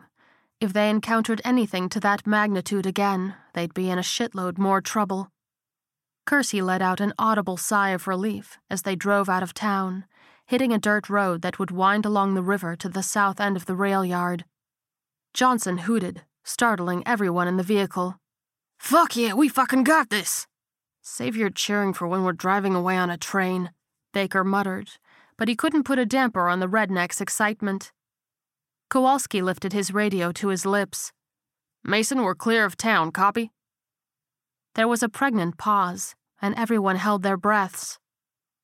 Copy. Good to hear, buddy. He came back, crackling a bit with some crunchy guitar riffs in the background. We're having a rave downtown. Kowalski laughed. Copy that, he replied. We'll touch base when we're on a train. Head to the north end of town and try to circle back, got it? Ten four, Mason replied, and then cranked the music back up to full volume before letting go of his receiver. If you take this road up, there's a tourist tower where we can see the entire rail yard, Bill said, leaning forward and pointing at the next crossroad. Kersey nodded. Good idea. He turned up Homestead Road stifling a bitter chuckle at the name. There was nothing about the apocalypse that felt like a homestead anymore. The tower stood tall and proud over top of a parking lot, with a tourist building attached to it, likely a gift shop. Kersey pulled into the parking lot and drove as close to the front door as he could. He turned around, and Bretz leaned forward to listen in. Baker, Kowalski, you're with me, Kersey said. We're going to take Bill up that tower and have a look at the rail yard. We'll sweep the area and see if there are any threats, figure out how to neutralize them, and Bill will locate where we need to go to get the rig that he needs. Johnson, Bretz, keep your eyes and ears peeled. Make sure there's nothing lurking about. One of you stay in the driver's seat in case we need to make a quick getaway. Everyone clear? There was a chorus of yes sirs all around, and then Kersey nodded. He turned to the driver's side door peering out before opening it and hopping down to the asphalt. Bretz slid down into the driver's seat from the sunroof, giving him a thumbs up as he closed the door. Kowalski opened the back door to let Bill and Baker out, and Kersey touched the conductor's arm. You stay between us at all times, understand? The sergeant asked firmly. Bill rolled his eyes and held up his gun. I'm not exactly helpless, you know. You're still not trained military, Kersey shot back. And you're the only one who knows how to operate that train, so stay between us. Bill nodded in defeat and let the men form a rough triangle around him, Kowalski in front. They knocked on the front door of the tourist building to try to draw out anything from inside. A lone zombie staggered to the door, looking pretty loopy with a bashed in head. Apparently, somebody didn't finish the job, Baker mused. Kowalski opened the door and immediately stabbed the corpse in the head, kicking it inside so it wouldn't obstruct the doorway. The quartet moved slowly through the area, which was a museum and gift shop combo, all the way to the back, where the walkway to the Golden Spike Tower was.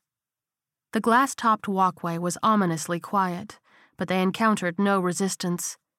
Kowalski moved slowly but purposefully all the way up the spiral staircase inside, popping up into a large viewing area. It was easily the size of two conference rooms, with windows all along every wall. It was a panoramic view of the area and showed them all of the rail yard. Clear, Kowalski announced, and the other three emerged behind him. He crossed to the panels facing the southern rail yard and slid open the window so he could rest his rifle on the sill and have a look through his scope. What have you got? Kersey asked, coming up behind him. The private shrugged. Nothing we can't handle, he replied. Random stragglers around, none in groups of more than two, it doesn't look like there are any pockets where there could be giant groups, aside from the warehouse buildings that I can't see inside. But they look open, so I don't know if there would particularly be anything trapped inside.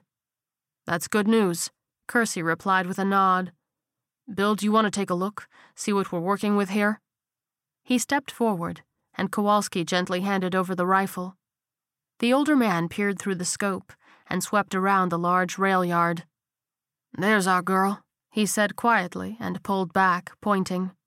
See the red engine over there with 30 or so cars behind it? We'd have to unlatch the majority of them, but that's easy enough. It's a diesel electric, too, so better on fuel. Kersey looked through the scope to where he motioned and nodded. Looks good. He turned to Kowalski. I want you to monitor things from up here. Keep a bird's eye view on what's going on. If you see any big groups of zombies, you give us a heads up. Don't fire unless you have to, though. We don't want to make too much noise before we get up and running. Yes, sir, Kowalski replied. Okay. Kersey turned back to Bill. Let's get you in that train. Chapter 16 Bill directed Bretz from the back seat, driving slowly around the winding driveways to get to where they needed to be. Thankfully, all of the tracks were lowered into the asphalt, so there wasn't any trouble driving the SUV over them. That one, Bill said, and pointed to the red engine car he'd spotted from the tower.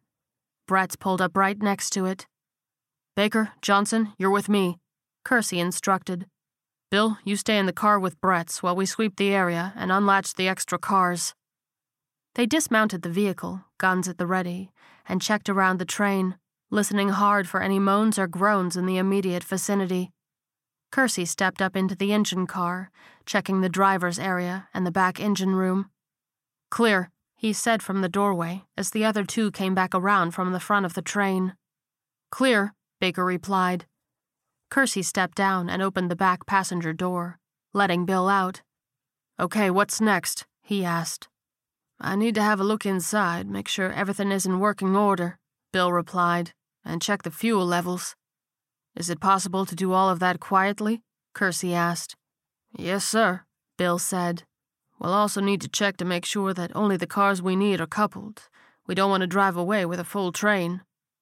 Baker and Johnson can take care of that, Kersey replied. You'll just need to show them what to look for. Okay, let's do that first. Bill agreed and headed towards the back of the engine car. They reached the coupling between the engine and the first boxcar and Bill knelt down. These claws are gripping each other. This means it's attached. There's a pin that goes in the top here, and the cord underneath is plugged in. Just pull the pin and rip out the cord, and we're good to go. Got it, Johnson replied, and Baker nodded. Okay, you two check the cars and make sure we don't have any rail riders. And keep alert, Kersey said. Bretz, you stay out front of the engine car, keep an eye out. I'll assist Bill where I can inside. The burly soldier nodded and led Bill back to the door, where he clambered up the stairs into the engine car. Kersey followed him, finding the relieved smile on his face a bit endearing. Happy to be back in action? The sergeant asked. Yes and no, Bill replied honestly. I did really love my job, and it was shit to be let go over something so stupid. And I always planned on getting back into the game someday when the dust settled. Then the fucking apocalypse happened, and I figured I was just gonna die in La Crosse. It's nice to be back in here, but I definitely didn't think that it would be under these circumstances. Fair enough, Kersey replied. I suppose I should be thankful, Bill said with a shrug. Now, not only am I back doing my job, but I'm also not to die in La Crosse. Maybe somewhere else, but definitely not in that shithole. They shared a chuckle as Bill wandered along the engine. He whistled low in his throat and muttered some specs under his breath that Kersey wouldn't have understood anyway. Well, we're definitely gonna need fuel, he said. We won't be able to get very far on this. I don't want to bank on the refueling stations along the way being in working order. If we're lucky, there should be fueling trucks in one of the warehouses. If we're lucky, Kersey retorted. Had luck really been on their side all this time? He supposed a little bit, since they'd made it this far, but they'd lost a lot too, and they weren't in the clear yet. He walked to the doorway, peering at the nearest warehouse. What are the chances there'd be one in that one? Bill stepped beside him. Your guess is as good as mine, I suppose. If this were my operation, I'd have them in every building so they were accessible to every set of tracks. There are so many fucking trains all over the place, you'd think they'd want to be able to refuel from every direction. Okay, Kersey replied, and lifted his radio to his lips. Kowalski, come in. Loud and clear up here, sir. Kowalski replied. We need to locate a fuel truck to fill up the train, the sergeant said. They're likely in one of the warehouses, but we're hoping to make better time than combing every building. You see anything that might be useful? Give me a sec, Sarge, came the reply, and then a click. Meanwhile, Johnson and Baker were checking the third car. Looking good, broski, Johnson said, using his knife hand to get back to his feet. Baker rolled his eyes. Where'd you get broski from, Mason? Edwards, actually, the redneck replied. Sometimes when he was good and liquored up, he'd get all bro with me. Odd, considering how often he gave you a hard time, Baker replied, a note of regret in his voice. He and Edwards hadn't always seen eye to eye, but it still stung to know he was gone, and in such a manner. Yeah, well, booze brings people together, Johnson said, pulling out his flask as they wandered down to the next car. Baker chuckled as they approached the coupling, and then squinted. All right, let's get this bitch unlatched, he said, and knelt down. He grabbed one end and reached up under the metal of the other car to feel around for the other side. A snarl greeted him, and he threw himself backwards, smacking his head off of the coupling itself. Shit, Johnson hissed, dragging his comrade backwards, as a zombie flopped around from behind one of the wheels. It looked like it didn't have legs anymore, and wiggled like a fish as it tried to grasp its meal. Johnson leapt forward, burying his knife in its head, silencing it. The two soldiers froze, listening, but there were no more moans or groans in the still air. You okay? Johnson asked finally. Baker nodded. Yeah, thanks, man, he replied. Fucker hiding down there. He peered under the cars carefully before reaching up to grab the cables again. Once they were detached, he stood up and Johnson patted him on the shoulder, offering his flask. Baker laughed and took a swig. Sarge, the warehouse behind the one closest to you has some open bay doors, Kowalski reported. It looks like there are a few trucks there. I think there are tanks on the back of them, but it's hard to tell from my angle. That's the best I got for you. 10 4, Kowalski, thanks, Kersey replied. Seeing any movement from up there? Just a few stragglers here and there, nothing major, the sniper said. Kersey nodded. Copy that, he replied, and clipped the radio back to his chest. Bretz appeared in the doorway. You need me to go get one of those trucks, Sarge? he asked. I'd much rather everyone travel in pairs, Kersey replied. He switched to Johnson's frequency and clicked the button on his radio once to signal that he wanted to talk without making too much noise in case they had to be stealthy. What's up, Sarge? Johnson replied. We need to get a fuel truck from the warehouse to fill up the train, Kersey explained. What's your ETA? There was a pause. We're about halfway down, probably 15 or so to go. You know, I'll be fine in here if I just close the door, Bill piped up. I'm just doing checks in here. Bretz will need you as backup much more than I will. Kersey pursed his lips in thought. Bill was right, and time was important. They had to be as quick as they could. Every second they wasted was one more second that Mason was in danger. Bretz shrugged. It's your call, Sarge, he said. Kersey lifted the radio to his lips again. Okay, be thorough but quick, he instructed. When you're done, get back here as fast as you can. I'm going to go with Bretz to retrieve the fuel, and Bill is going to close and bar the door. I'm leaving him with the radio. Make sure to stay in contact. 10 4, Sarge, Johnson replied. Kersey turned to Bill and unclipped the radio from his belt. Keep that door barred. Do not leave this train car, do you understand? 10 4, Sarge, Bill replied with a smirk and a little salute. Kersey shook his head and moved down the steps to join Bretz. They waited until Bill closed the door and then got into the SUV. Bretz lifted his radio to his mouth. Kowalski, Sarge and I are headed to the fuel trucks, he said. Johnson and Baker are checking the couplings and then returning to Bill in the engine car. Ten four, Kowalski replied. Kersey drove out of their section of train yard, back to one of the driveways, bustling around the multitude of tracks to circle around to the nearest warehouse. He swerved gently to the right to run over a staggering zombie, reveling in the crunch of its head beneath the tires.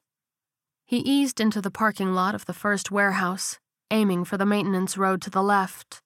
At the far corner, there was a cluster of bodies moving out from behind the back of the building, and Kersey slowed.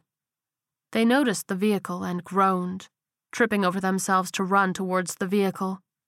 He waited until they were about 20 yards away and then gunned it forward, smacking into them hard. Bodies flew, disoriented, and the soldiers drew their knives and hopped out of the vehicle, taking advantage of the stunned corpses to dispatch them.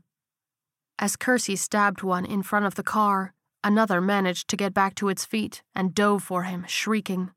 Bretz barreled into it, landing hard in the dirt, and stabbed it multiple times in the face. Both soldiers waited for a moment to make sure none of their friends were coming, and then got to their feet. Thanks, Kersey said as he wiped his knife on his pants. Bretz nodded. No problem, Sarge. They got back in the SUV and drove over the enemy around the warehouse. Kersey nosed around carefully so they could take a look at the parking lot. There were a few cars and trucks strewn about, but no zombies. They headed for the back warehouse, the bay doors open as Kowalski had reported. This one was smaller, with a maintenance area by the bay doors, and the whole other side full of offices with glass walls. Bretz pointed as they got out of the SUV, jaw set. Looks like they had an outbreak on a workday, he said, noting the zombies slapping against the glass. They all wore business attire, button down shirts, stained with crimson. Kersey shook his head. Keep on alert in case they manage to break through, he said. Let's check these trucks. They moved down the line of tanker trucks, sweeping behind them to make sure there weren't any zombies lurking about. The first two were empty, much to their dismay. Kersey leaned over to check the fuel gauge on the third truck. This one is almost full, he declared, and Bretz came around the back to join him. The sergeant opened the driver's side door and felt around for keys. No keys, he sighed. Hey, Sarge, Bretz said, motioning to the glass wall of zombies. Behind them, affixed to the far wall, was a big board full of keys. Of course, Kersey replied. They approached the offices, the zombies going even more crazy on the other side as their potential meals got closer to them. The soldiers surveyed the door on the far end and then looked all the way down the row of cubicles to the other end.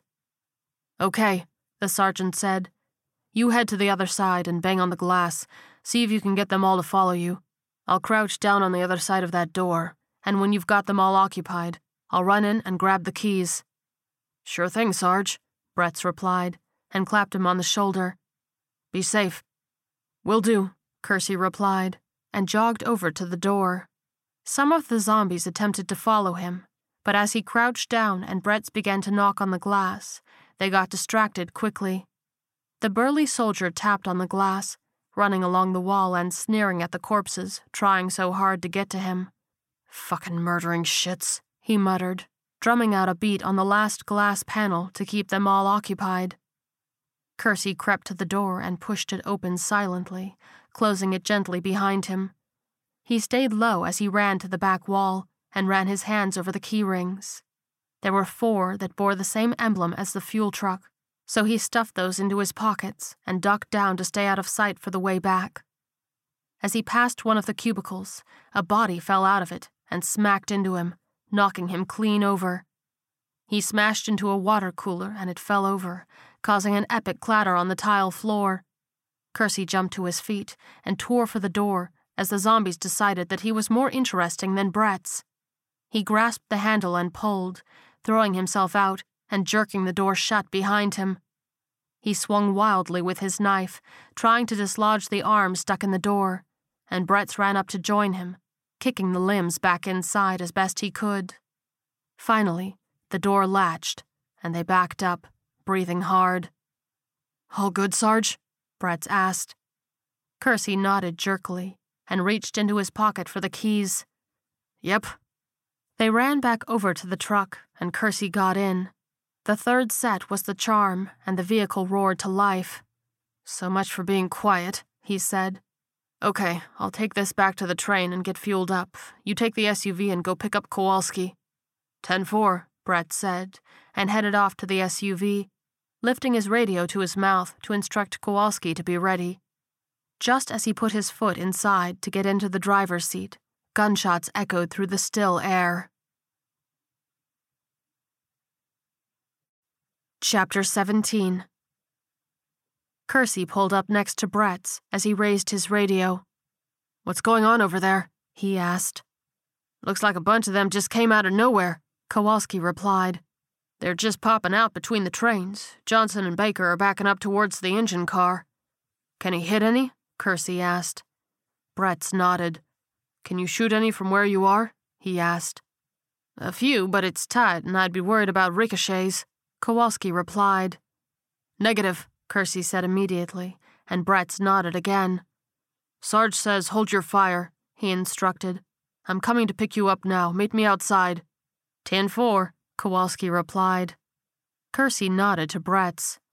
See you over there, he said, and revved up to bustle up the maintenance road. Bretz quickly hopped in the SUV and tore after him, kicking up dust as he turned to the right to go and pick up their sniper. Bill clutched the radio as he heard gunshots from outside and looked through the windows. He couldn't see anything on the front side. What's happening out there? he asked. Stay inside. Johnson came back and then clicked off at the sound of more gunshots. Shouldn't you guys come in here? Bill asked, but there was no answer. Kersey had told him not to open the door or go outside, but if it would save his men, then shouldn't he do it? Don't even think about opening that fucking door, Johnson came back, as if he could read his mind. Bill clenched his jaw. His eyes widened at the sight of a pack of zombies coming into view around the left side of the train, and leaned over the console to stare, open mouthed, at the heads of the dead. They're coming around the other side, he cried into the radio, but there was no reply. Kersey screamed around the line of trains, pulling up just at the corner of the last train before theirs. He wanted to be close enough to fire, but not so close that an errant bullet could hit the tank on the back. He opened the driver's side window and snaked out of it, sitting on the sill and flipping his rifle off of his back. Zombies swarmed the engine car, smacking the sides and he drew his eyes up to see Johnson and Baker standing up top, the redneck hooting as he fired down at the hungry horde. We got this, Sarge, Johnson cried and fired down, dropping bodies left and right. Baker stood over the other side, taking care of the zombies over there, and Kersey shook his head, lifting his rifle to take out the ones at the front, careful not to hit the train itself. Bill gripped his gun tightly, unable to see any action outside. He could see Sergeant Kersey hanging out of a fuel truck off to the side, but couldn't see what his shots were producing out front. Fuck it. He shook his head.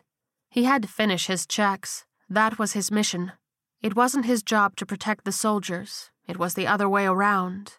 And if by some horrible fate they all died out there, at least he could get the train out of the city and try to get in touch with somebody.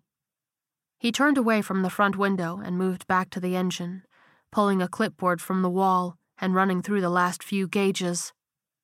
A few minutes later, the gunfire stopped. Bill paused and then hung the clipboard back up, walking slowly to the front of the train. He couldn't see much through the front window, and he paused by the door. His radio crackled. You can open the door now, Bill. Johnson's voice came through, and the conductor's heart began to beat again. He unbarred the door and opened it, nearly gagging on the stench of rotten flesh that hit him in the face. There was a sea of bodies around the train, a few feet deep, and the soldiers stood on the other side, guns in hand. You assholes are badass, he breathed, and Johnson smirked. Kersey nodded. How's it going in there? he asked. Ready to go when we're fueled up, Bill replied, trying to stifle the shaking of his hands. Just show us where it goes, Baker prompted, and he and Johnson wandered off to grab the hose from the fuel truck. Bill walked down the steps, adrenaline leaving a heavy exhaustion on his joints, and gingerly stepped on the pile of corpses at the bottom. Kersey reached out to steady him and helped him jump down to the ground. You're pretty good at following orders, he commended. Thanks for staying inside. I wasn't about to come out into this, Bill replied, waving his arms at the bodies. I figured I'd be more of a liability than a help. He peered around the front of the train. We'll have to clear those if we want a smooth takeoff. Kersey nodded, and Kowalski and Bretz set to moving bodies out of the way. The sergeant stayed beside Bill as he led Baker and Johnson to the fuel hookup. Keep alert, soldiers, the sergeant declared. We might have attracted a lot of attention with that shootout. Bring 'em on, Johnson said with a sneer. Baker shook his head. Fuck off, he scolded, but there wasn't any venom in his voice. Kersey lifted his radio to his mouth. Mason, come back, he said. The air between the group seemed to go dead still while they waited for an answer. An answer that didn't come. Private Mason, do you copy? Kersey repeated. Nothing. Fuck, Baker snapped, stepping back from the train with his fists clenched. He might just be out of range, Bill said gently. Baker glared daggers at him, and the conductor put his hands up, turning back to the fuel line. When it finished, he unhooked it, and Johnson pulled it back out of the way. Shotgun, he said brightly, in an attempt to lighten the mood. But a somber heaviness had fallen over the group. Kowalski and Bretz waited by the door, frowning. We'll try again when we're headed back past town, Kersey assured them. Bretz nodded and waved for Bill to step inside first. Johnson followed, and then Kowalski. Kersey turned to Baker, who was firmly standing away from the door. We can't leave him, he said. Kersey shook his head. We're not, he replied. When we get back towards town, I'll keep trying him. But you won't wait if he doesn't reply, Baker shot back. The sergeant took a deep breath. No, we can't wait if he doesn't reply, he said. We can't. If he's not replying, that means he's dead, Private, and we can't compromise a mission for one man, even Mason. Baker stared at him helplessly. I'll just take the SUV and. No, Private, Kersey said firmly. If you drive alone into that city, you're not going to rescue anybody, you're going to die. Get on the train, that's an order. Baker growled, but he knew he was beaten, and he stomped up the stairs. Bretz clapped Kersey's shoulder in understanding and walked up after him.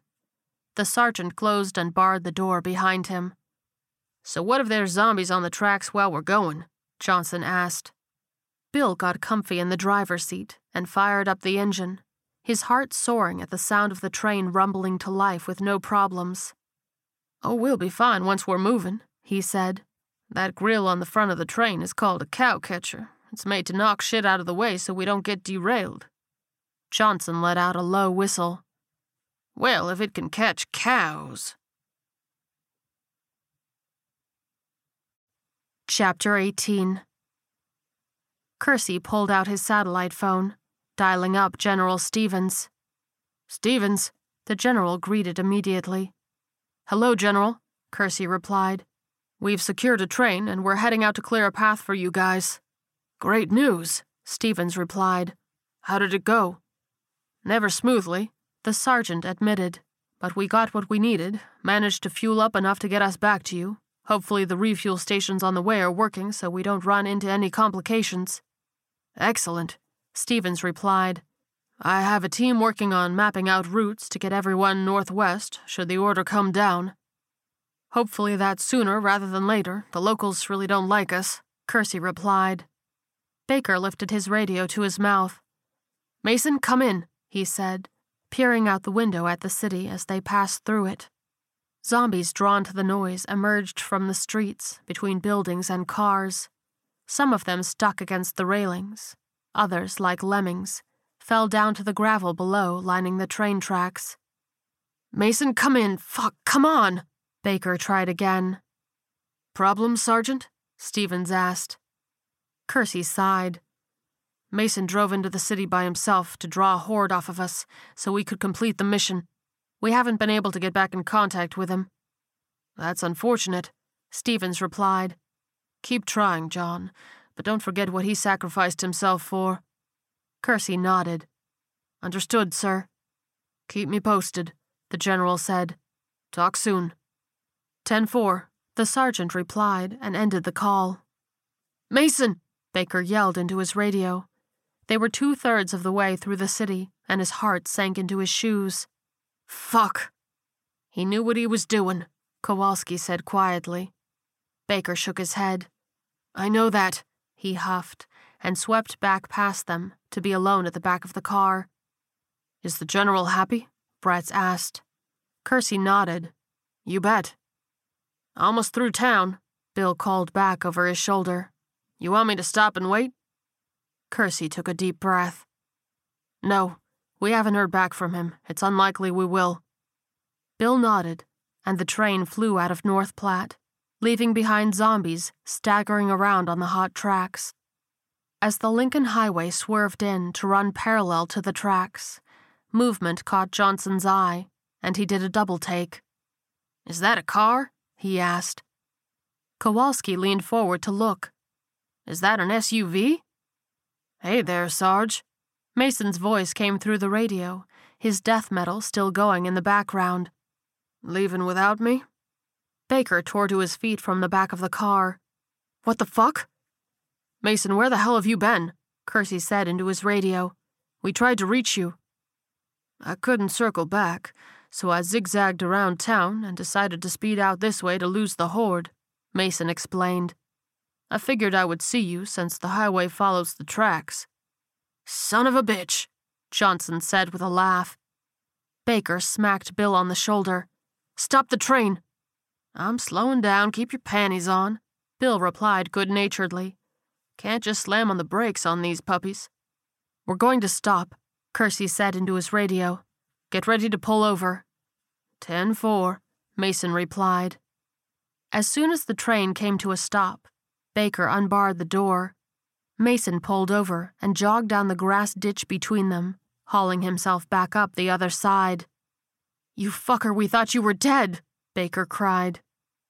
Mason smirked. That sounds like a personal problem, he retorted, and his companion smacked his shoulder as he came up the stairs. I'm starving, he announced. Anyone got any Cheetos? End of Book 6 Save big on your Memorial Day barbecue, all in the Kroger app. Get half gallons of delicious Kroger milk for 129 each, then get flavorful Tyson natural boneless chicken breasts for 249 a pound, all with your card and a digital coupon. Shop these deals at your local Kroger today or tap the screen now to download the Kroger app to save big today. Kroger, fresh for everyone. Prices and product availability subject to change. Restrictions apply. See site for details.